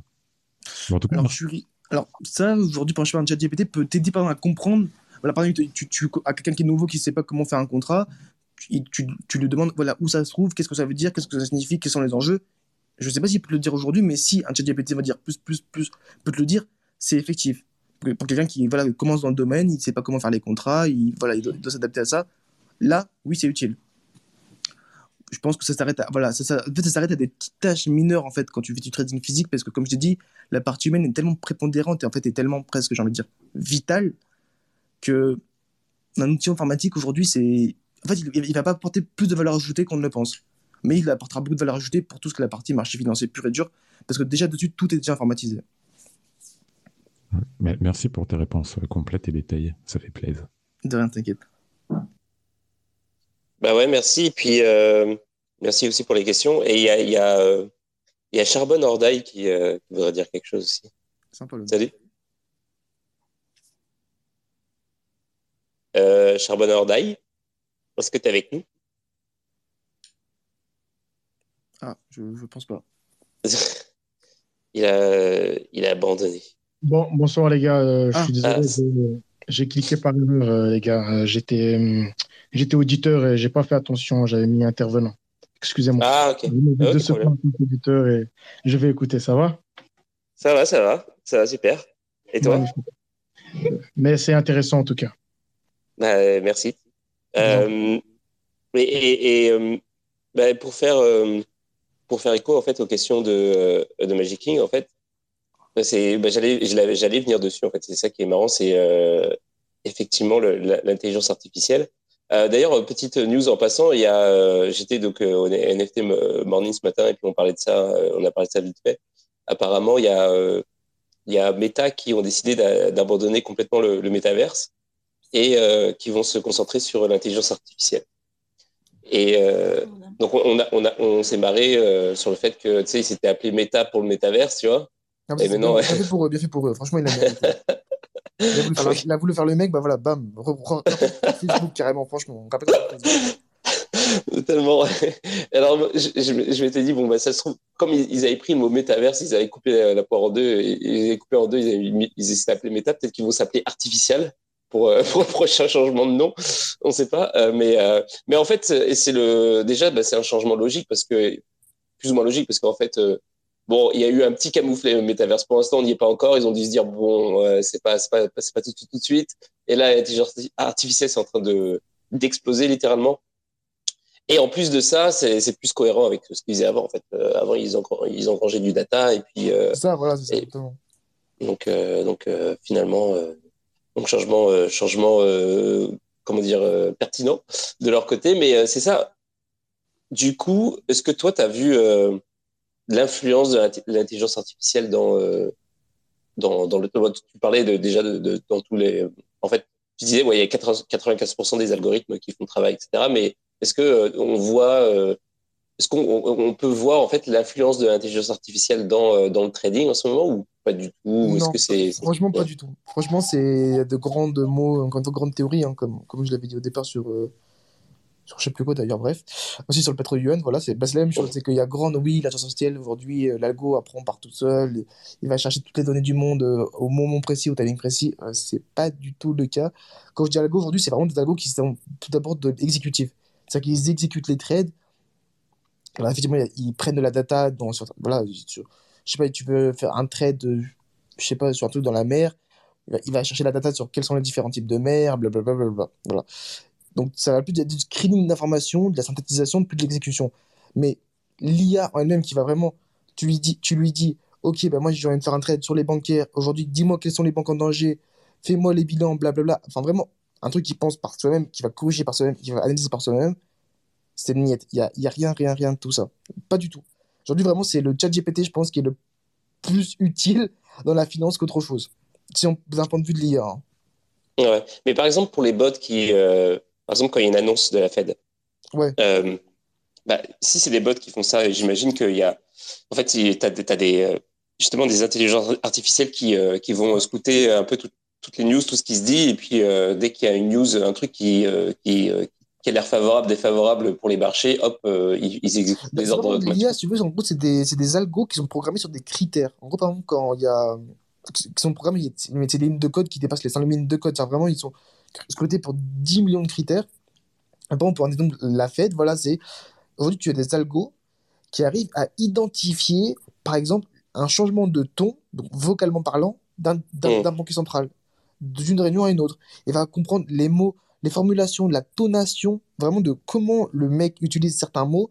Est-ce qu'il y a certains mots qui étaient là avant qui sont plus là maintenant, ou vice versa Est-ce qu'il est on sent dans sa voix qu'il est plus optimiste, est-ce qu'il est plus stressé, plus inquiet? Ou plus sûr de lui. Donc, tu as, oui, as de on va dire, de l'IA, on va dire, j'aime pas trop ce mot-là, mais c'est le cas, qui il va peut analyser jusqu'à là. Qui sont vraiment, voilà, ils vont trader, ils vont exécuter le trade en fonction de comment est le mec d'un point de vue physique et psychologique, quel mot va être utilisé, qu'est-ce va, s'il augmente les taux de 25 points, ok, on achète ou on vend, 50 points, ok, on vend, a, voilà. Donc ça, il y a déjà des préfigurations basiques mais après, effectivement, sur des détails, comme je viens de le dire, tu as aujourd'hui effectivement des algorithmes qui sont programmés pour jouer sur des. sur, vraiment euh, l'aspect, euh, comment il bouge sa bouche, euh, quel mot utilise, le ton, la voix, tout ça, tout ça, qui sont. Aujourd'hui, tu as vraiment de l'IA qui est fait pour ça. Comment même les mimiques, hein. je parle de la finance, mais même plus globalement, tu prends voilà, un, Joe Biden qui parle. voilà, est-ce que le mec il est fébrile Est-ce que dans ses yeux on voit qu'il est sûr il essaie plutôt d'être loin de la caméra, proche de la caméra. Les, mouvements d'épaule, c'est un peu comme le Face ID, tu vois, qui te prend ta tête et qui, prend, bah, qui, du coup, faut ton iPhone. Aujourd'hui, tu as la même chose, version financière. Ok, en fonction de son humeur, on est plus optimiste que pessimiste, donc on va être plus long que short, par exemple. donc, euh, il y a vraiment ça, il y, a vraiment déjà ça en place. Il y a déjà, ça, C'est même, même, fait dans une série financière qui s'appelle Billions, que j'affectionne particulièrement. Mais tu as aujourd'hui des IA qui sont euh, presque même qui arrivent, euh, qui sont proches de l'anticipation du temps. Tu vois, tu as, des, des fonds d'investissement qui, sont, qui investissent dans, dans le gaz naturel. Le gaz naturel, bah, ça dépend notamment du temps, comme on a pu le voir cette année en Europe. Mm. Tu as des mecs, enfin, tu as des algos qui vont traiter de la data, mais qui vont. Où, où est-ce qu'il y a des tornades Où est-ce qu'il y a des cyclones C'est quoi le niveau de la mer C'est quoi la température euh, c'est quoi, c'est quoi les stockages euh, C'est quoi l'utilisation du gaz dans cet état-là, cet état-là, cet état-là euh, Quelles sont les infrastructures on voit qu'il va dire vraiment tout la même l'aspect, genre le temps, le temps, littéralement le temps, le temps comme on l'entend, et va donner un signal de trading, pas forcément une décision oui ou non, mais un signal, voilà, on est, le sentiment est plus positif que négatif. Mais tu te rends compte déjà pouvoir avoir des algos qui arrivent à comprendre s'il va y avoir une tornade, ou du moins l'intensité de la tornade, ses effets, ses conséquences et tout, c'est déjà impressionnant, tu vois. Ça remplace presque le boulot d'un météorologue. Ouais, mais c'est fou parce que, en plus, moi, je, me croyais super intelligent. À un moment donné, je m'étais dit, je vais faire, je vais utiliser ChatGPT parce que j'avais fait un test. J'en avais déjà parlé rapidement ici, mais j'avais fait un test où euh, je lui donnais des news euh, sur euh, sur les cryptos et je lui disais, est-ce que c'est positif ou pas pour pour Bitcoin? Et il me répondait positif, négatif. J'étais comme, mais c'est génial. Je vais faire un algo de trading juste basé là-dessus, juste pour rigoler, tu vois. Mais en fait, ça existe déjà. En fait, il y a vraiment des mecs qui le font pour de vrai, mais en mieux encore. Donc c'est carrément des... Oui, non, mais c'était. Je dis ça parce que, et encore, c'est ce que je connais, mais tu as aujourd'hui des, des, des, boîtes presque qui sont de la finance, mais qui sont presque des boîtes proches de la tech, qui ont des infrastructures, des infrastructures technologiques où l'exécution du trade, c'est frère, c'est presque proche de la vitesse du son, tu vois. c'est vraiment, tu as des mecs qui sont aujourd'hui, c'est que de la vitesse, de la vitesse, de la vitesse, de la vitesse, de la vitesse. Ils veulent vraiment des. Presque, franchement, tu la vitesse du son pour l'exécution du trade. Ils jouent vraiment sur les centièmes de millièmes de millisecondes. Mmh. Mais d'ailleurs, c'est marrant que tu parles de, l'expression euh, corporelle, etc., d'un mec qui fait éventuellement une, conférence de presse ou quoi, parce que euh, c'est aujourd'hui d'ailleurs, je crois que j'ai vu ça. Euh, il y avait Jérôme, aujourd'hui ou hier soir, je sais plus. bref, il y avait Jérôme Poel qui a parlé, qui a fait une intervention sur Crédit Suisse. Et je ne sais pas si tu as vu l'extrait, et il en parle. Il y, a quelqu'un qui lui pose une question et il dit comme oui, oui, je suis très content qu'il y a eu qu'il y a eu une prise en main, que c'était pris en main par, par UBS, etc. Euh, ça, ça, va bien se passer, on regarde le truc de très près, etc. Et euh, ça se passe bien. Il laisse un temps et il fait, il dit so far. Et après, genre, il se, il gratte le nez, genre, il fait une, il a une gestuelle hyper euh, chelou. Et dans, c'est un tweet qui montre ça, c'est un tweet, tous les commentaires ils sont comme genre holy shit, genre il est tellement pas certain de ce qu'il dit, tout ça, genre euh, euh, s'il était au poker, euh, je lui prendrais tous ses chips, tout ça. Donc, et, et en gros, je trouvais ça marrant parce que du coup, ouais, c'est ça, c'était vraiment, du coup, c'était pas les algos, mais c'était des gens qui, qui étaient comme en, mode, en fait, il, dit n'importe quoi, il ment, c'est, c'est, c'est, c'est, ça, sent super mauvais. Il en crédibilité, ouais. Ouais. Et donc, ouais, bah, du coup, avec l'IA, ouais, bah, ça, ça, tout ça, c'est scruté, mais vraiment à la chaque seconde de son discours, chaque mouvement qu'il fait, chaque parole, chaque mot, chaque tonalité de, sa, de ses cordes vocales est analysé au, à 100%. Ouais. Et les mecs décident de prendre une position dessus, c'est assez impressionnant derrière. Et, euh, et tu, tu, euh, je, fais un pas de côté, mais tu, utilises un petit peu euh, GPT tout ça? Pas du tout. ah, ok, d'accord. Parce que j'essaie de traduction de texte, euh, c'est tout ce que j'ai fait. ah, ok. C'est vrai que ça marche bien pour la traduction de texte, c'est fou. Mais en fait, j'ai, encore mieux. En, fait, en fait, franchement, je vois même pas ce que je ferais avec, honnêtement. Ça me sert littéralement à rien aujourd'hui. Ouais, mais c'est comme les téléphones, euh, c'est comme les téléphones euh, intelligents, en fait. Genre, euh, au début, tu sais pas. T'es comme genre, ouais, c'est un gadget, c'est bon, j'ai pas besoin. Et une fois que tu l'as entre les mains et que tu commences à utiliser des applications, t'es, ouais, c'est mort. Ouais, là, vraiment, c'est investir, c'est plancher dedans. Mais aujourd'hui, genre, ça, franchement, pas de traduction de texte anglais-français pour certains mots, j'ai pas utilisé du tout. Moi, je suis, abonné à un compte, euh, c'est euh, Rowan Chung, donc R-O-W-A-N plus loin C-H-E-U-N-G, et c'est un mec qui fait, euh, qui poste des tweets tout le temps sur sur l'intelligence artificielle. Il, parle de tous les trucs qui sortent, et tous les jours, il y a une nouvelle dinguerie qui sort. C'est incroyable. C'est vraiment strictement tous les jours, quoi. ça s'arrête plus. C'est et ça va beaucoup trop vite. Tu sais, moi, je suis en mode ouais, euh, ce week-end, je vais regarder un peu, euh, mais c'est déjà, la technologie est dépassée. c'est ça. Genre, euh, le truc que je voulais faire avec, en combinant quatre applications, tout ça, c'est mort. Ça, il y en a déjà une qui fait exactement ce que je voulais faire. Et puis, le jour d'après, il y en a encore une autre qui fait encore mieux. Enfin, c'est n'importe quoi. Genre, c'est, ça va extrêmement vite. là, par exemple, là, il vient de poster un truc pour dire que il y a un plugin qui est sorti pour ChatGPT ou euh, ça le connecte directement euh, euh, à Bing. Donc tu peux tu peux aller tu peux demander à ChatGPT d'aller chercher sur internet. hier c'était des plugins sur il y avait plugins, a des plugins qui sont sortis sur Photoshop et puis un autre truc il y a des plugins qui sortent de, partout tous les logiciels. bientôt là très bientôt tous les logiciels vont avoir vont avoir de l'intelligence artificielle. Bah, on arrive vers là. Hein. On arrive vers là. Hein. Mmh. C'est complètement fou. Mais du coup, euh, quand est-ce qu'il y aura de l'intelligence artificielle sur, euh, je sais pas, sur euh, euh Bitunex Ça sera vraiment bien. Genre, tu lui dis, tu sais, t'as plus besoin d'être là à, à, par exemple, à mettre toi-même des, des, stops. Tu, tu mets, tu lui dis, mets-moi des stops à toutes les, toutes les résistances ou les supports. Merci. Et, franchement, je pense qu'il y a des mecs qui sont capables de le faire en vrai. Franchement, ça, ça se ferait bien. Je pense qu'il y a des mecs assez chauds en vrai qui de le faire. Je pense pas que, je pense pas que ce soit si compliqué que ça. Hein. Je pense qu'il y a des gars, ils sont capables de le faire. Hein. Non, tellement. Et, et, toi, alors, du coup, est-ce que tu euh, t'es mis au crypto un peu Ou pas? Bah, toujours pas. Hein. Ça dépend depuis. euh, depuis, je n'ai jamais. Je, je, crois que je suis l'un des rares. Mais franchement, je crois que je suis l'une des personnes de ma génération, sans déconner. Qui, alors, proche de la finance, je reste quand même dans, proche de la finance, qui n'a toujours pas mis un centime dans la crypto. Ça, c'est fou. Genre, ça m'intéresse, mais mais tu sais, franchement, je pourrais le truc à 5000 balles, ça, ça me fait littéralement rien. Je me dirais. Mais. Ah, euh, Ok, tu vois, genre. Euh, mais je comprends pas. Mais, mais je comprends le, le, fait que tu ne sois pas intéressé parce que bah, pour le manque de fondamentaux, justement. Mais, euh, mais pour le reste, ça ne t'a même pas effleuré l'esprit de te dire, genre, par exemple, l'argent que je gagne. Euh, même pas. Genre, en fait, tu vois, même l'aspect financier, même de manière générale, en fait, l'aspect financier dans la finance m'attire plus. Enfin, c'est plus un driver pour moi pour être dans la finance. Euh, franchement, la finance, tu pourrais payer beaucoup moins que ça, je, je reste dans la finance, tu vois. Euh, mais les cryptos, il y a l'aspect fondamental, certes, même l'aspect genre euh, culturellement, culturellement parlant, ou même la fameuse innovation technologique qu'il y a derrière.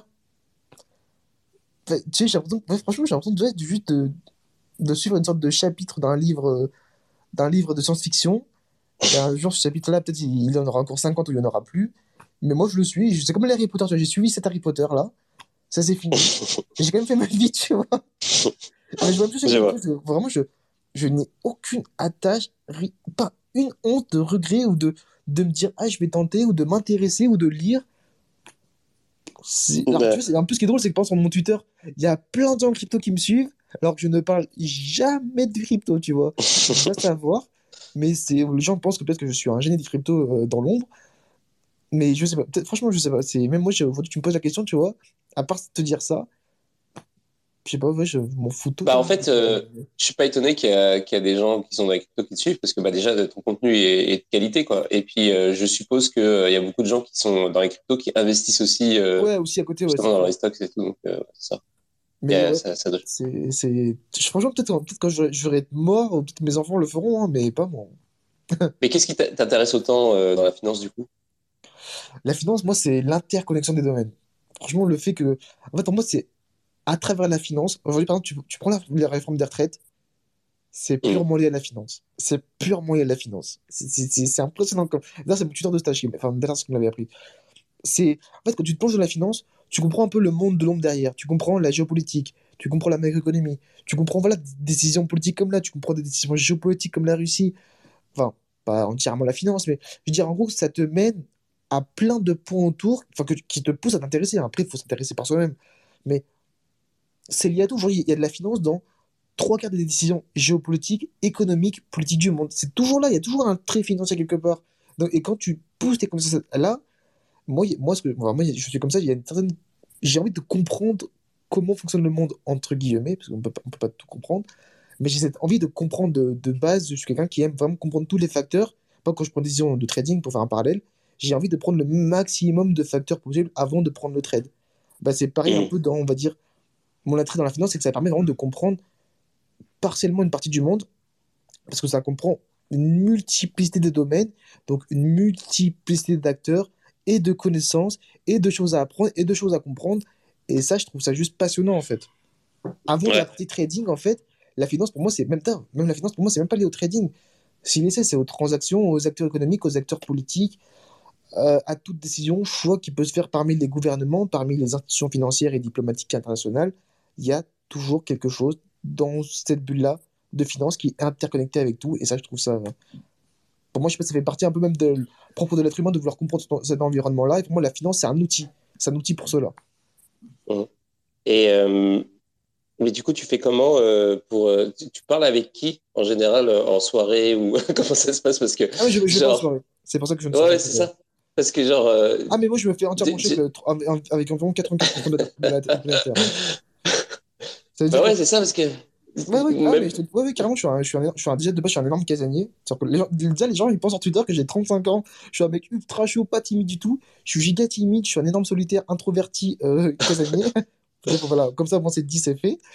Et donc, clairement, je ne sors quasiment pas, parce que, en fait, les conversations que j'ai avec les gens, c'est à, part parler de foot et de meufs, et eh ben, dont, dont, des choses dont, j'en ai rien à faire, ben, ça ben, là, je suis là, ben, je, je, ne sors pas. Franchement, je ne, franchement, et tu la dernière fois que j'ai pris un verre le soir, je ne m'en souviens pas. Damn. moi, moi, moi, aussi, je m'en souviens pas, mais c'est pas pour les mêmes raisons parce que j'ai trop bu. Non, mais. Ah, bon, ok. C'est pas non, mais je, non, mais je rigole. Mais, euh, oh, mais ouais, ouais, non, mais je, je comprends parce que des, fois, tu t'es es là en soirée, puis tu, ah, moi, tu je... parles, t'as un peu de connaissances et tout, puis euh, direct, euh, tu, tu, à des gens qui sont, moi, hyper vagues. J'avais été forcé d'aller en. Vraiment, j'ai vraiment été forcé, forcé de ouf d'aller en boîte avec des potes. Et tu sais, le malaise que j'ai ressenti, j'ai envie de vomir tellement j'étais en mode mais c'est quoi ce monde en fait? Genre qu'est-ce que foutent les gens qu'est-ce qu'ils foutent là franchement j'ai sentir que soit c'est eux des extraterrestres soit c'est moi l'extraterrestre mais il y a quelque chose qui va pas dans ce monde là donc euh... non ouais comme tu l'as dit vraiment je socialement c'est pas ouf hein.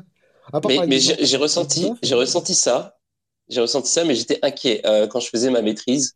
Euh, mais c'était pas en finance, du coup, c'est en musicologie. Donc, euh, et à un moment donné, tu sais, pendant la période de rédaction, t'es euh, es dedans de ouf. En fait, t'es là, t'es dans les livres, et t'es dans un autre. Moi, j'étais dans un autre monde. J'étais, je sortais juste pour les me nourrir et that's it quoi. Et en fait, j'étais, j'étais content. Hein, c'était super. Mais à un moment donné, c'est ça. Je sortais dehors, je regardais les gens autour de moi et j'étais comme genre, mais où est-ce que je suis? Ouais, c'est ça. Hein. Il y a un, mais, un bon petit gap. Ouais, c'est bah ouais, c'est drôle. Hein. Même à l'école, en vrai, je m'avais grave chier. Mais bon, c'est la vie. Hein. Et euh, alors, du coup, puisque tu as, lancé le, as, lancé le sujet, euh, j'ai bien envie d'avoir ton avis, parce que j'ai fait un petit post là-dessus, sur, euh, oh. sur les, la réforme, réforme des retraites. Yes. Et, et je ah, disais que. Et en fait, ça me paraissait. Alors, donc, en gros, le truc, c'est s'ils font pas la réforme, ils économisent. non, ils perdent, pardon. Euh, ils perdent 10 milliards par an. Et, euh, et donc avec tout ce qui s'est passé récemment avec le, avec euh, Crédit Suisse et les autres banques, etc. Bref, euh, le fait qu'ils arrivent à, à à débourser en fait des centaines de milliards en fait par an pour pour renflouer les banques en fait euh, et qui disent qu'ils peuvent pas que, que 10 milliards par an pour pour les retraites c'est c'est pas possible c'est complètement inaudible en fait c'est juste pas possible dans, un discours pareil et, du coup, euh, ça, donne euh, du sens un peu à la révolte des gens qui se disent euh, mais pourquoi pourquoi moi je dois bosser plus longtemps pour payer en fait pour que pour que mon argent va dans la banque, la fameuse banque qui va prendre cet argent-là, qui va le jouer au casino et ensuite va perdre et ensuite l'État va lui donner de l'argent. Alors pourquoi il me donne pas directement l'argent à moi Tu vois ce que je veux dire C'est comme il y a une espèce de, de, de truc. Alors bon, c'est mon analyse de euh, voilà, de, c'est mon analyse à moi, mais euh, j'imagine que tu as peut-être un petit peu mieux en, termes de, en termes de, de, sous, euh, comment dire, sous-bassement financier. Non, on, ne dit pas comme ça. en tout cas, euh, genre, je sais pas si tu as, une, analyse de, la situation un petit peu plus détaillée et complexe que ça. Ouais, alors, effectivement, pour, ce que tu dis, pour le français moyen, ils peuvent voir que ça. Hein. Il va se dire, oh putain, je me fais douiller ma race. Désolé pour les termes, mais c'est un peu le cas. Ah, en fait, euh, ça va, comme je dis, c'est vraiment purement lié à la finance. Alors en fait, il faut, on remonte un peu plus loin, on remonte 18, 15, 15 ans, 15 ans en arrière, lorsqu'il y a la fameuse crise 2008, hein, la crise de subprime, où les États ont dû massivement s'endetter. C'est pour ça qu'il y a eu la baisse des taux, etc. par la suite par les, les grandes banques centrales du monde, hein, Canada, États-Unis et, Europe. Et du coup, bah, qui a permis justement l'endettement, comme, on, comme on a dit, facile, hein, mais qui était nécessaire pour relancer l'industrie, pour euh, bah, relancer euh, l'activité industrielle, les la consommation intérieure, euh, la recherche et le développement, enfin bref, relancer tout simplement l'économie l'économie mondiale. Et en fait, ce qui s'est passé, c'est que du coup, ça a explosé, mais du coup, les déficits des États, donc notamment en Europe, alors encore plus aux États-Unis, mais bon, comme eux, ils ont le dollar, ils n'en ont rien à foutre, nous, on n'a pas de dollar. Ça a explosé. Et aujourd'hui, encore dans, les pays du Sud, hein, comme l'Italie, l'Espagne et la Grèce, il y a encore des séquelles de cette euh, de cette crise-là. Des secteurs comme l'immobilier ou l'infrastructure qui ne sont jamais relevés dans ces pays-là.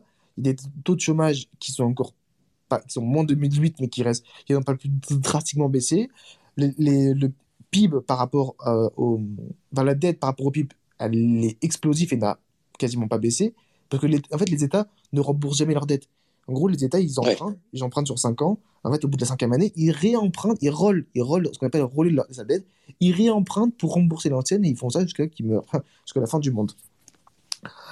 Donc voilà, donc ils se sont massivement endettés pendant des années. Bah, en plus, après, bah, tu, tu, tu, vois que tu as des taux bas pendant très longtemps. Tu continues de t'endetter, voilà, pour qu'il y a eu certaines crises comme la crise de l'euro en 2010.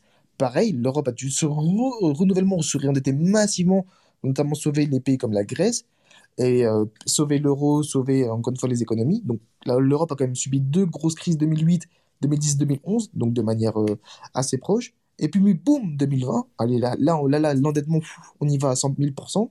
Donc comme tu vois, le laps de temps entre les crises était assez court. Les États se sont du coup massivement endettés. Qu'est-ce qui s'est passé? Euh, Donc, comme on peut, on peut le voir d'ailleurs en, France notamment, on va parler de la France, les services publics se détériorent massivement progressivement. On se dit pourtant, putain, pourtant on a la dette, on devrait investir.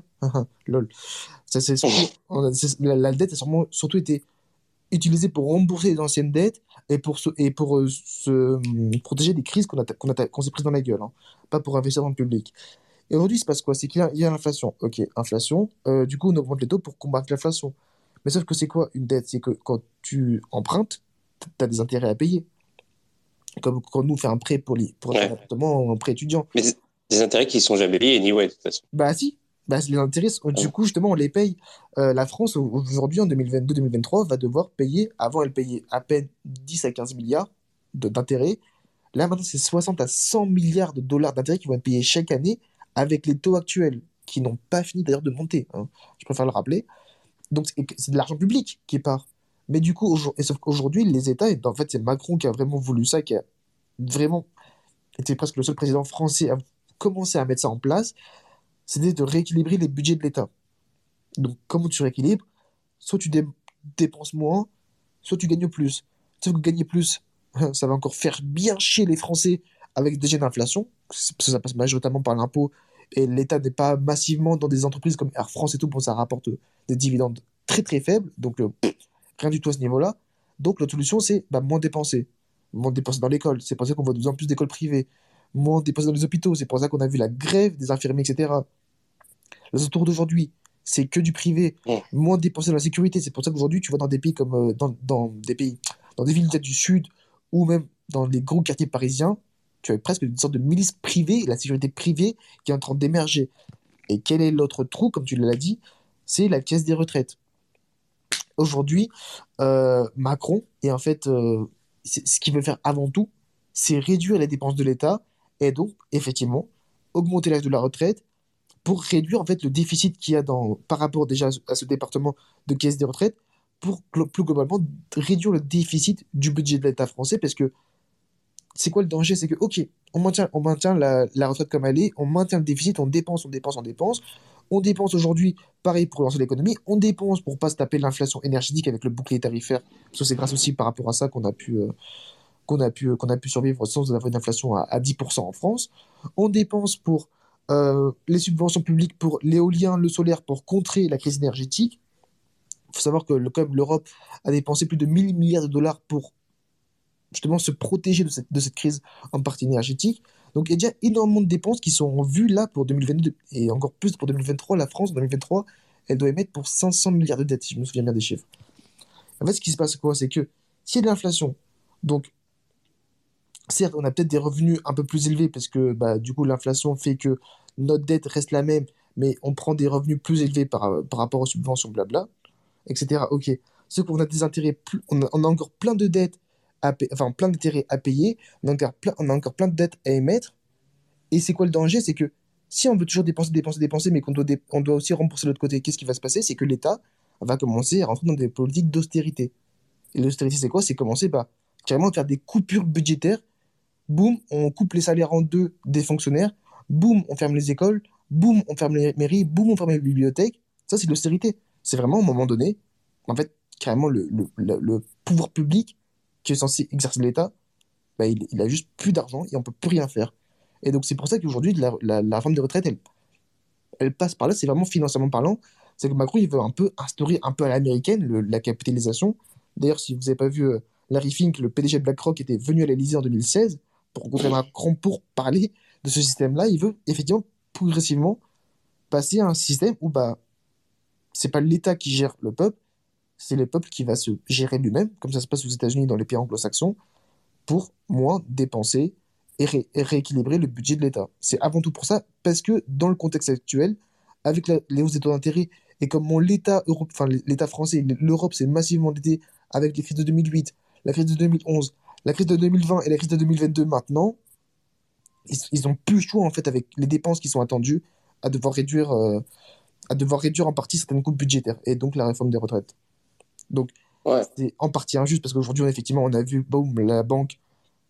Enfin, c'est essentiel de sauver les banques, sinon ça, on écrase le système euh, économique. Donc, forcément, pour le français moyen, il va se dire Mais attends, putain, les fils de pute, moi je travaille plus pour que des banquiers qui sont touchés, qui payent, sont payés 100 000 balles l'année, ils sont sauvés. c'est vraiment injuste. Mais voilà, d'un point de vue d'un politique, il va pas voir ça comme ça, quoi. Ouais, bah, tu sais, Personnellement, je suis, je suis libertarien, donc euh, l'idée euh, de, de, faire sa propre retraite et, et, tout, c'est c'est pas quelque chose euh, c'est quelque chose que j'accepte complètement. Enfin c'est moi je, je, je, je, vis comme ça. Je m'attends pas à avoir une retraite de l'État à un moment donné tu vois. Donc euh, donc c'est ça mais euh, en même temps j'arrive à comprendre euh, le, le, délire dans le sens enfin, la colère des gens parce que en ah, fait euh, ça c'est sûr que enfin surtout que en fait la forme dont il a fait Macron même dans, dans ses propos dans la forme de ses propos le mec, enfin, je, je, pense que certainement il a un manque d'empathie assez impressionnant. Euh, je mm. pense qu'il se le cache pas. Je pense que en fait, quand tu arrives à ce, genre de stade, même de poste, que ce soit dans la politique, dans la finance, ou même dans l'industrie, tu dois en fait passer par. Je pense que tu dois mettre en partie de côté tes aléas moraux et éthiques parce que à un moment donné, tu rentres dans un monde où tout le monde pense comme ça. Donc, si tu veux faire la différence, il faut aussi à un moment t'adapter à l'environnement. Et donc, potentiellement, on peut te, te changer d'un point de vue psychologique. et donc, mm je pense dans la forme, ça, il a vrai, dans le fond, les gens, parce que c'était connu qu'il allait faire la forme de retraite. Genre, c'est pas une surprise. Il l'avait mis dans son programme depuis sa première élection présidentielle, qu'il a toujours voulu faire ça. Donc, c'est pas une, inconnue. Mais la façon dont il a fait avec le 49-3, etc., les mots qu'il a utilisés, les formulations, c'était vraiment travailler plus et fermer vos gueules, quoi. c'est vraiment et les gens, en fait, c'est des responsables pas parce qu'ils savent pas c'est quoi la réforme, parce qu'ils ont vraiment l'impression d'avoir un président qui en a rien à foutre d'eux, quoi. Et c'est ça, ouais. je beaucoup plus que ça, c'est que les mecs, il y a une inflation, il, y a, enfin, il y a un système économique, il y a du chômage encore, etc. Le gars, il est là, ils sont, enfin, c'est un politicien, c'est un politicien. Le but, c'est vraiment aussi, de, son point de vue, c'est de, c'est quoi, c'est que il a tout fait pour se réélire, il veut passer ses lois pour marquer l'histoire, pour marquer son nom, etc. Il est jeune, c'est un jeune président, il a, enfin, il y a quand même tout un aspect psychologique d'ego, de marquer l'histoire, de, de vouloir aller de l'avant, etc. Mais, euh, enfin, il est face à, un peuple qui, enfin, il a, il a, depuis, il y a eu les gilets jaunes, il y a eu plein, il, il s'est tapé aussi plein de crises dans la gueule. Et à chaque fois, il, tout le monde a trouvé qu'il a mal géré. Ça, c'est des points de vue différents. Bref, on va pas rentrer dedans. Et je pense que là, aujourd'hui, on arrive un peu au déclic où le mec, il est en mode, mais attends, euh, enfin, les gens sont en mode, mais attends, mais là, c'est pas, tu nous as fait trop de crasse, et en plus, tu t'emploies pour ta fameuse grande réforme, t'emploies le 49.3 que t'as déjà, as déjà fait 10 fois d'affilée. Tu sais, genre, enfin, respecte-nous un minimum. En gros, c'est ça, les gens disent là, enfin, genre, respecte-nous, enfin, t'es notre président, mais genre, il faut qu'il y ait une réciprocité, en fait. J'avais une discussion avec euh, Geek, qui est un, habitué ici, qui est un ami, et puis genre, euh, j'ai été le voir quand je suis allé en France et euh, on avait discuté de toutes sortes de trucs. Et puis en fait, je lui disais justement, moi je pense pas que euh, maintenant, je pense pas que les, manifestations c'est la solution. On parlait pas mal des gilets jaunes, donc euh, c'était avant euh, le truc des retraites et puis je, pense pas que tu vois les manifestations c'est fini en fait. Je, pense que aller dans la rue et tout ça changera plus jamais rien. Et quand le gouvernement va vouloir passer un truc, il va le passer et puis tu pourras genre brûler les, toutes les poubelles que tu veux. ça, ça, ça, fera rien. Ils vont ils vont ils vont sortir les CRS. Euh, ils vont te, ils vont te, te, te, mettre des coups de flashball dans la tête et tu vois, ça s'est passé comme ça pour les gilets jaunes et c'était, euh, c'était quand même euh, dramatique et tu sais, c'était un, aussi un, une sorte de, euh, comment dire, euh, c'était un, un, wake-up call, tu vois, genre tu, tu dis bon bah ok c'est autrement qu'il faut faire. Et justement ça, ça rejoignait aussi pas, pas mal d'idées que j'ai que en fait c'est du côté financier que ça va se passer, c'est les, les cryptos en fait qui vont, euh, qui vont changer les choses. C'est si les gens euh, euh, opt out, tu vois, genre s'ils commencent à adopter les cryptos, etc. Ça va, ça va mettre, ça va probablement foutre le bordel, mais je sais pas si c'est, on va forcément passer dans un truc un peu bizarre ou dans un système encore plus en crise, mais au moins, je pense que c'est ça, ça fait quelque chose, tu vois. Et, et il m'avait dit Ouais, mais en même temps, si euh, on peut lui faire euh, faire euh, vieillir plus vite, c'est pas mal. Et ça m'a fait marrer. Je fais OK, fair, fair enough. donc donc ouais, donc ouais, c'est ça. Ben ouais, non, mais je comprends le truc, mais c'est sûr qu'en plus de tu sais, en, plus de l'injustice dont tu viens de parler, il y a aussi le fait que tu vois la justice de ouais des banques etc qui sont renflouées et eux ils doivent travailler ça. Il y a aussi le truc que tout ce que tu viens de dire, c'est ça, c'est une série de décisions que, sur lesquelles les gens n'étaient pas d'accord. Toutes sortes de décisions qui sont prises, qui font que l'État est, de plus en plus dans la merde en permanence. Et au bout d'un moment, c'est comme, euh, bon, bah, travaillez plus, s'il vous plaît. Parce que là. je pense que ce que les gens en ont marre, c'est à quel point l'État a de la prépondérance dans leur vie, en fait. Par le Covid, un exemple con, les confinements, les gens ont pété des câbles parce qu'ils n'ont pas accepté que ce soit un gouvernement qui décide de comment ils doivent vivre. Mm. Ça, c'est un exemple con. Et là, c'est pareil, c'est en mode, bah, attends, c'est toi qui dis de nos retraites, de l'argent, de l'âge où on va travailler. Et je pense y a aussi ce ras-le-bol-là de dire que les gens ont l'impression de perdre le contrôle dans leur façon de vivre depuis 2020, pareil 2022. En vrai, c'est nous. Mais pourquoi on a décidé de couper le gaz aux Russes? En vrai, c'est nous qui avons causé que les prix ont explosé à, la hausse. C'est pas les Russes, c'est nous qui avons causé ça. On n'était pas obligés de couper le, gaz. On aurait pu trouver. Mm. Enfin, il y avait des compromis à se faire. Mais nous, on a voulu faire les, les mecs. Oh non, on est anti-russe, c'est bon. Faut que la Russie, etc. Et ok, cool. Et alors, tu as coupé ton russe. Aujourd'hui, tu as, dû t'endetter des milliards. Et aujourd'hui, tu, te prends des manifestations dans la gueule. Tu prends de l'inflation dans la gueule de tous les côtés. C'était pas nécessaire. C'était même pas. Enfin, c'était inutile de couper le gaz russe. Sachant qu'il y avait d'autres façons de le faire. Non, on a juste voulu attaquer radicalement parce qu'on s'est dit oh là là, on attaque nos valeurs démocratiques. Bon, bah. En fait, c'est même, je crois qu'ils l'ont même, pas fait pour d'un point de vue, euh, on va dire, politique. Ils ont juste dit si on fait rien, le peuple va péter un câble alors on va détacher de la Russie. Donc pareil, les crises énergétiques, c'est pas entre enfin c'est pas la faute de la Russie. La Russie elle a fait son, truc avec l'Ukraine, c'est son, son choix. Nous on a voulu couper, on a causé ça, on a causé le, déséquilibre de l'offre et la demande. On avait en fait zéro offre, on avait que la demande et ça a explosé. Donc le gouvernement, encore une fois, décidé de la vie des gens, de leurs factures, de comment ils allaient vivre, etc. Sachant qu'il y avait l'inflation derrière, en partie qui n'était pas forcément du gouvernement, mais bref.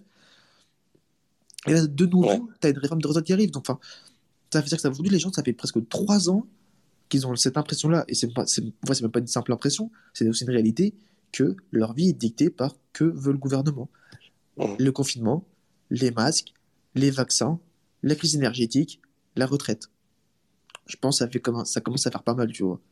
Ouais, c'est clair. en fait, il y avait une. Pétage de plomb. Mais c'est, normal qu'un bout, il pète les plombs, genre tu peux rien faire d'autre. Mais c'est vrai que l'autre, il, en a, il en a aussi rien à foutre. Tu vois, il est là, il va passer au 49-3, ça doit être voté, blablabla, et c'est fini. mais c'est Mais c'est ça. Mais en plus, moi, j'ai un prof, par exemple, qui m'a dit un truc tout con. Il m'a dit aujourd'hui, le communisme a traversé la route. D'abord, aujourd'hui, le communisme, on a toujours associé ça à la, associé ça à la Russie, la Chine, etc. C'est pas vraiment des pays communistes, mais bref. En fait, aujourd'hui, quand tu vois comment on est en Occident, ben en fait, on est, on est des communistes. De base, le communisme, c'est pas une question de partage des ressources, c'est que c'est l'État qui prend le contrôle des ressources. C'est pas le partage, c'est d'abord l'État qui prend le contrôle et qui décide de comment les partager. Enfin bref, aujourd'hui, Crédit Suisse, SVB Banque, crise énergétique, confinement, etc., réforme des retraites, c'est que le gouvernement qui a presque imposé ça. Ouais. partie. Et en fait, on est devenu en partie des pays communistes. Aujourd'hui, une banque, on aurait dû laisser Crédit se casser la gueule. Non, on n'y arrive, on plus. On, on, doit, on, doit, sauver forcément les grosses corporates. On a, on a dû sauver SVB, c'est une petite banque régionale à la con. On a fait plein de trucs. Aujourd'hui, c'est plus nous qui décidons. C'est on a imposé, ok, on ferme nos gueules, point barre, c'est tout. Donc euh, les gens, même, les gens ne comprennent plus. Ils disent, bah attends, avant on nous, on nous parlait de liberté d'expression, de liberté de mouvement, de liberté de pensée, etc. Aujourd'hui, ça fait trois ans que ces libertés-là sont bafouées à quasiment 100%, tu vois. Entièrement d'accord. Donc, euh, je pense que ça explique en partie euh, l'aspect psychologique de ce pétage de cap qu'on voit en France. Ouais, complètement. Euh, tu disais l'État est en roll-out, c'est prêt. Du coup, c'est quoi le. tu, tu, ouais. tu bugs un peu. Ça, ça, c'est un niveau de robot. On, on peut entendre, mais si jamais tu peux régler ça, c'est encore mieux. Moi, j'avais du mal à un peu entendre, là, j'avoue.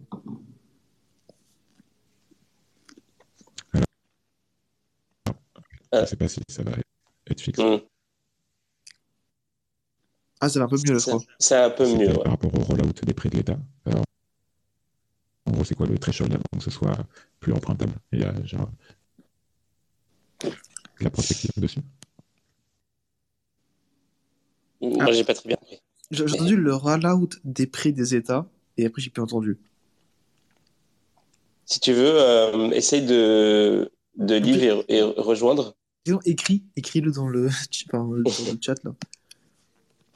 Mais j'ai entendu rollout des prêts et après j'arrive plus à comprendre. Moi j'ai pas très bien compris. Bon, bah pas. On verra s'il peut, s'il peut reposer la question. Ça avait l'air intéressant par contre. Ouais. Euh, bah D'ailleurs, ce sera probablement la dernière question parce que moi, personnellement, j'ai pas trop de. J'ai euh, pas trop de, de, questions. Je suis un petit peu. Euh... Bah, sinon, ce sera plus des questions. Je sais pas là. Bah, en général, après une heure et demie, je commence à. Je, mon, mon, cerveau, il commence à s'éteindre. Alors, du bah, coup. Euh, hein. C'est bien une heure et demie. Ah. Ça marche mieux c'est difficile à dire. Il y a encore l'espèce de, de, truc de la friture de robot. ouais, c'est trop bizarre. Right, et là maintenant. C'est une espèce de. Ah ouais, c'est pareil. Ouais, c'est sinon, écris-le dans le chat. Genre, ça sera plus simple, je pense. Mais oui, si t'as d'autres questions vite fait, euh, pas de souci, le temps de. Si il y a la question qui est se poser. Euh, non, pas vraiment. Par contre, euh, je peux dire que, euh, que la semaine prochaine, alors j'ai pas encore le planning, mais je vais l'afficher après-demain. Euh, juste pour dire à ceux qui connaissent pas trop l'émission, qu'on est là tous les jours de, 22h à, un peu plus tard, tous les jours à 22h, de dimanche à jeudi. Euh, n'hésitez pas à follow, n'hésitez pas à like. Et puis euh, aussi, dimanche, si je dis pas de conneries, euh, l'invité devrait être un ancien combattant de MMA. Ah au crypto. il va chercher des gens solides. j'adore, j'adore ce, j'adore ce. Je, je, sais pas, j'ai, euh, il a posté des trucs euh, et puis je voyais que c'était un, un, combattant des J'ai fait oh putain, il faut qu'il vienne dans l'émission, c'est très stylé. Et euh, donc ça, je suis trop content. Et ouais, mais c'est fou, hein, j'en, parlais ce matin. c'est fou en fait les profils que tu as dans les crypto. Il y a de tout, tout, tout, tout, tout. C'est vrai. C'est incroyable. Il y a, ouais, il y a, il y a vraiment, euh, il y a vraiment de tout. Il y a des gens qui, qui, qui, ont fait euh, de la pâtisserie, euh, des gens qui ont fait de la physique nucléaire, c'est ça. Et puis il y a toutes sortes de, de, de gens qui se mettent, à, que ce soit dans la finance ou dans la crypto. moi, j'avais tripé aussi quand j'avais invité le sous-marinier. C'est quelqu'un qui était littéralement un sous-marinier dans l'armée. Puis un jour, il en a eu marre, il a arrêté. Et puis maintenant, il fait du coaching. Et je trouve ça fascinant de, de lui parler. En fait. J'ai envie des gens comme ça dans la mienne, putain. ah, tu devrais. Eh, c'est quoi du, en attendant que Magic King. Ah, attends. Euh, ok, donc il dit c'est quoi le threshold avant impossible, euh, impossibilité d'emprunter par les États? Y a-t-il de la prospective dessus?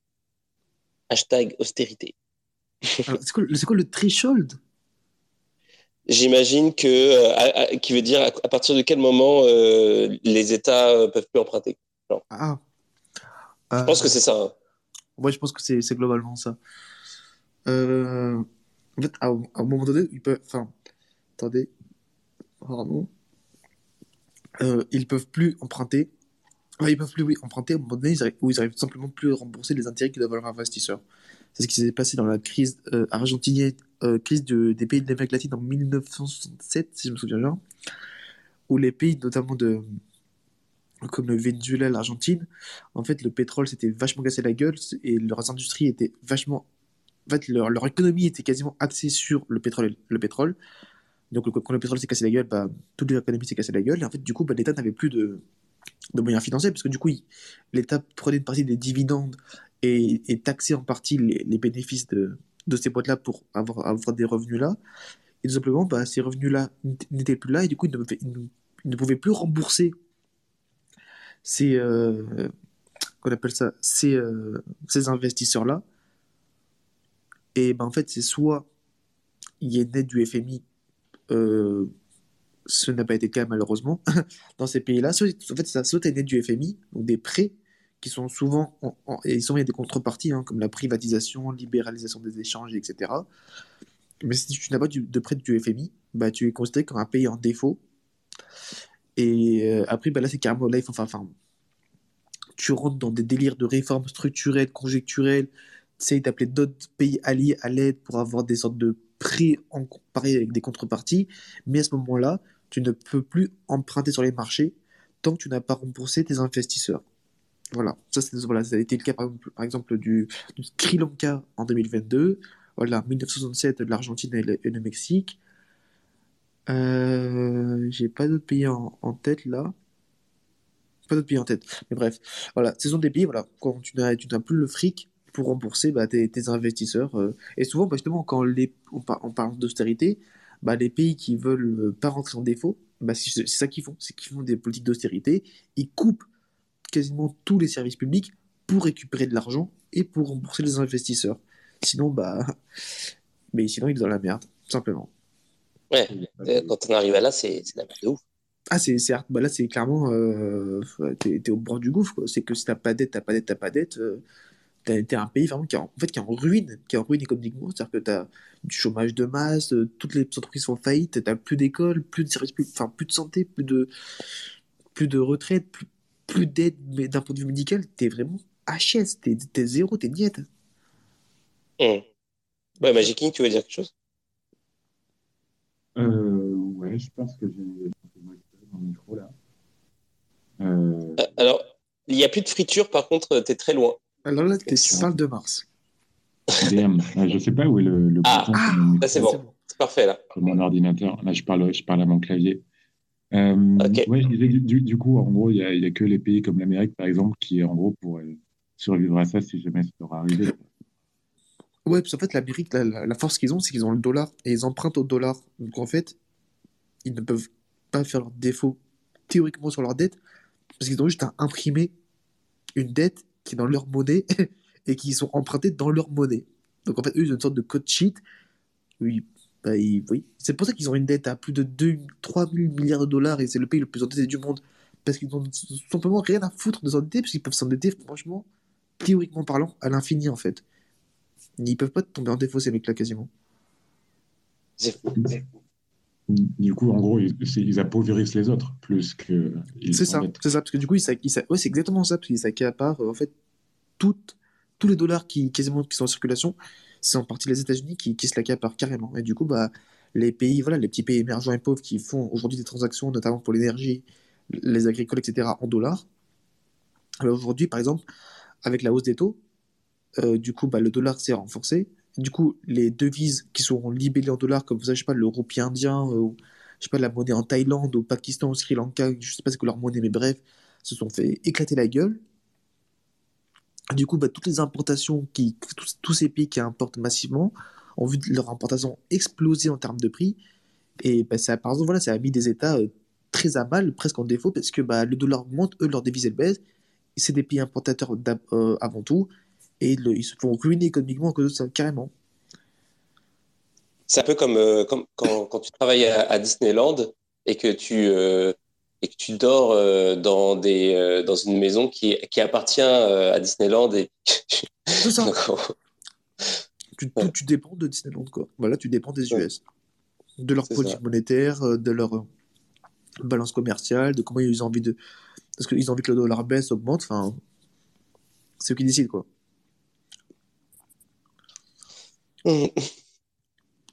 Bon, bah voilà. bon, en tout cas, euh, ouais, bah, j'avais un, truc à dire tout à l'heure, mais j'ai complètement oublié. Mais euh, bah, c'est pas grave. en tout cas, euh, bah, en tout cas, c'était une émission super intéressante. C'était vraiment, vraiment super intéressant. Et, comment ça se passe C'est quoi tes activités Qu'est-ce que tu Est-ce qu'il y a des trucs que tu fais que tu aimerais qu'on consulte? Bah, y a deux trucs Autre que, ton Twitter? Allez, allez, deux trucs, comme ça je balance. Euh, bah, il y a mon, mon émission qui s'appelle Parlons Finance, Parlons Français, que vous pouvez voir dans ma bio. Donc en fait, ça c'est tout euh, deux dimanches par mois à 19h. Comme, en fait, comme le fait Anthony avec Radio Chad, il invite des invités. Alors, moi, c'est comme axé comme dans tout ce qui est finance, finance de marché, macroéconomie, géopolitique. Voilà, c'est pas trop crypto pour les gens qui sont fans de ça. Et c'est ça, deux dimanches par mois pendant une heure, une heure et demie. Euh, on parle d'un sujet qu'on a choisi avec l'invité en question. Il y a d'abord une partie interview et puis de la partie débat. Et voilà, après, comme Anthony, voilà, les gens peuvent participer, poser des questions, on rigole, bien, etc. Donc il y a cela, donc dans ma bio. Et il y a deuxième, c'est un média financier que j'ai cofondé avec un mix sur Twitter aussi, euh, qui s'appelle Inventures. Le lien est aussi dans ma bio. Et dedans, du coup, c'est vraiment le but, d'être, c'est un média financier indépendant. Et le but, c'est un peu de sortir des sentiers battus fait, qu'on voit dans les médias en France, que ce soit les médias écrits, qui sont souvent payants, donc même pas disponibles pour les étudiants, mais aussi les médias télévisés. À part BFM Business, en fait, il n'y a rien. c'est très pauvre en, termes d'économie et finance en France. Et nous, on veut vraiment, bah, on écrit, on écrit d'abord, c'est des articles, hein, donc c'est de l'écrit.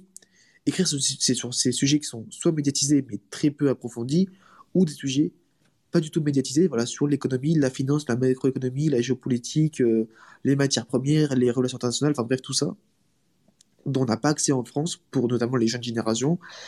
Et voilà, ça s'est lancé en octobre 2022. Et là, voilà, ça commence vraiment à bien grandir. Il y a de plus en plus d'articles et de gens qui sont dessus. Donc, euh, si vous êtes intéressé par ça, vous pouvez aller jeter un coup d'œil et vous inscrire à la newsletter. Euh, voilà, c'est tout pour moi. ok, bah super, euh, nickel. Puis bah, merci encore d'être venu. C'est vraiment cool. Bah, merci. Puis merci à ceux qui sont là ce soir, ceux qui sont venus pour écouter. Et puis merci Magic King pour, pour tes questions. Et, et on se dit rendez-vous dimanche à 22h pour, pour une autre émission. Euh, et puis voilà. Et puis euh, je vous souhaite à tous une très bonne soirée. Euh, dormez bien, il y a un bon week-end. Et puis on se revoit bientôt. Ouais, salut. Bon week-end. Salut. Salut.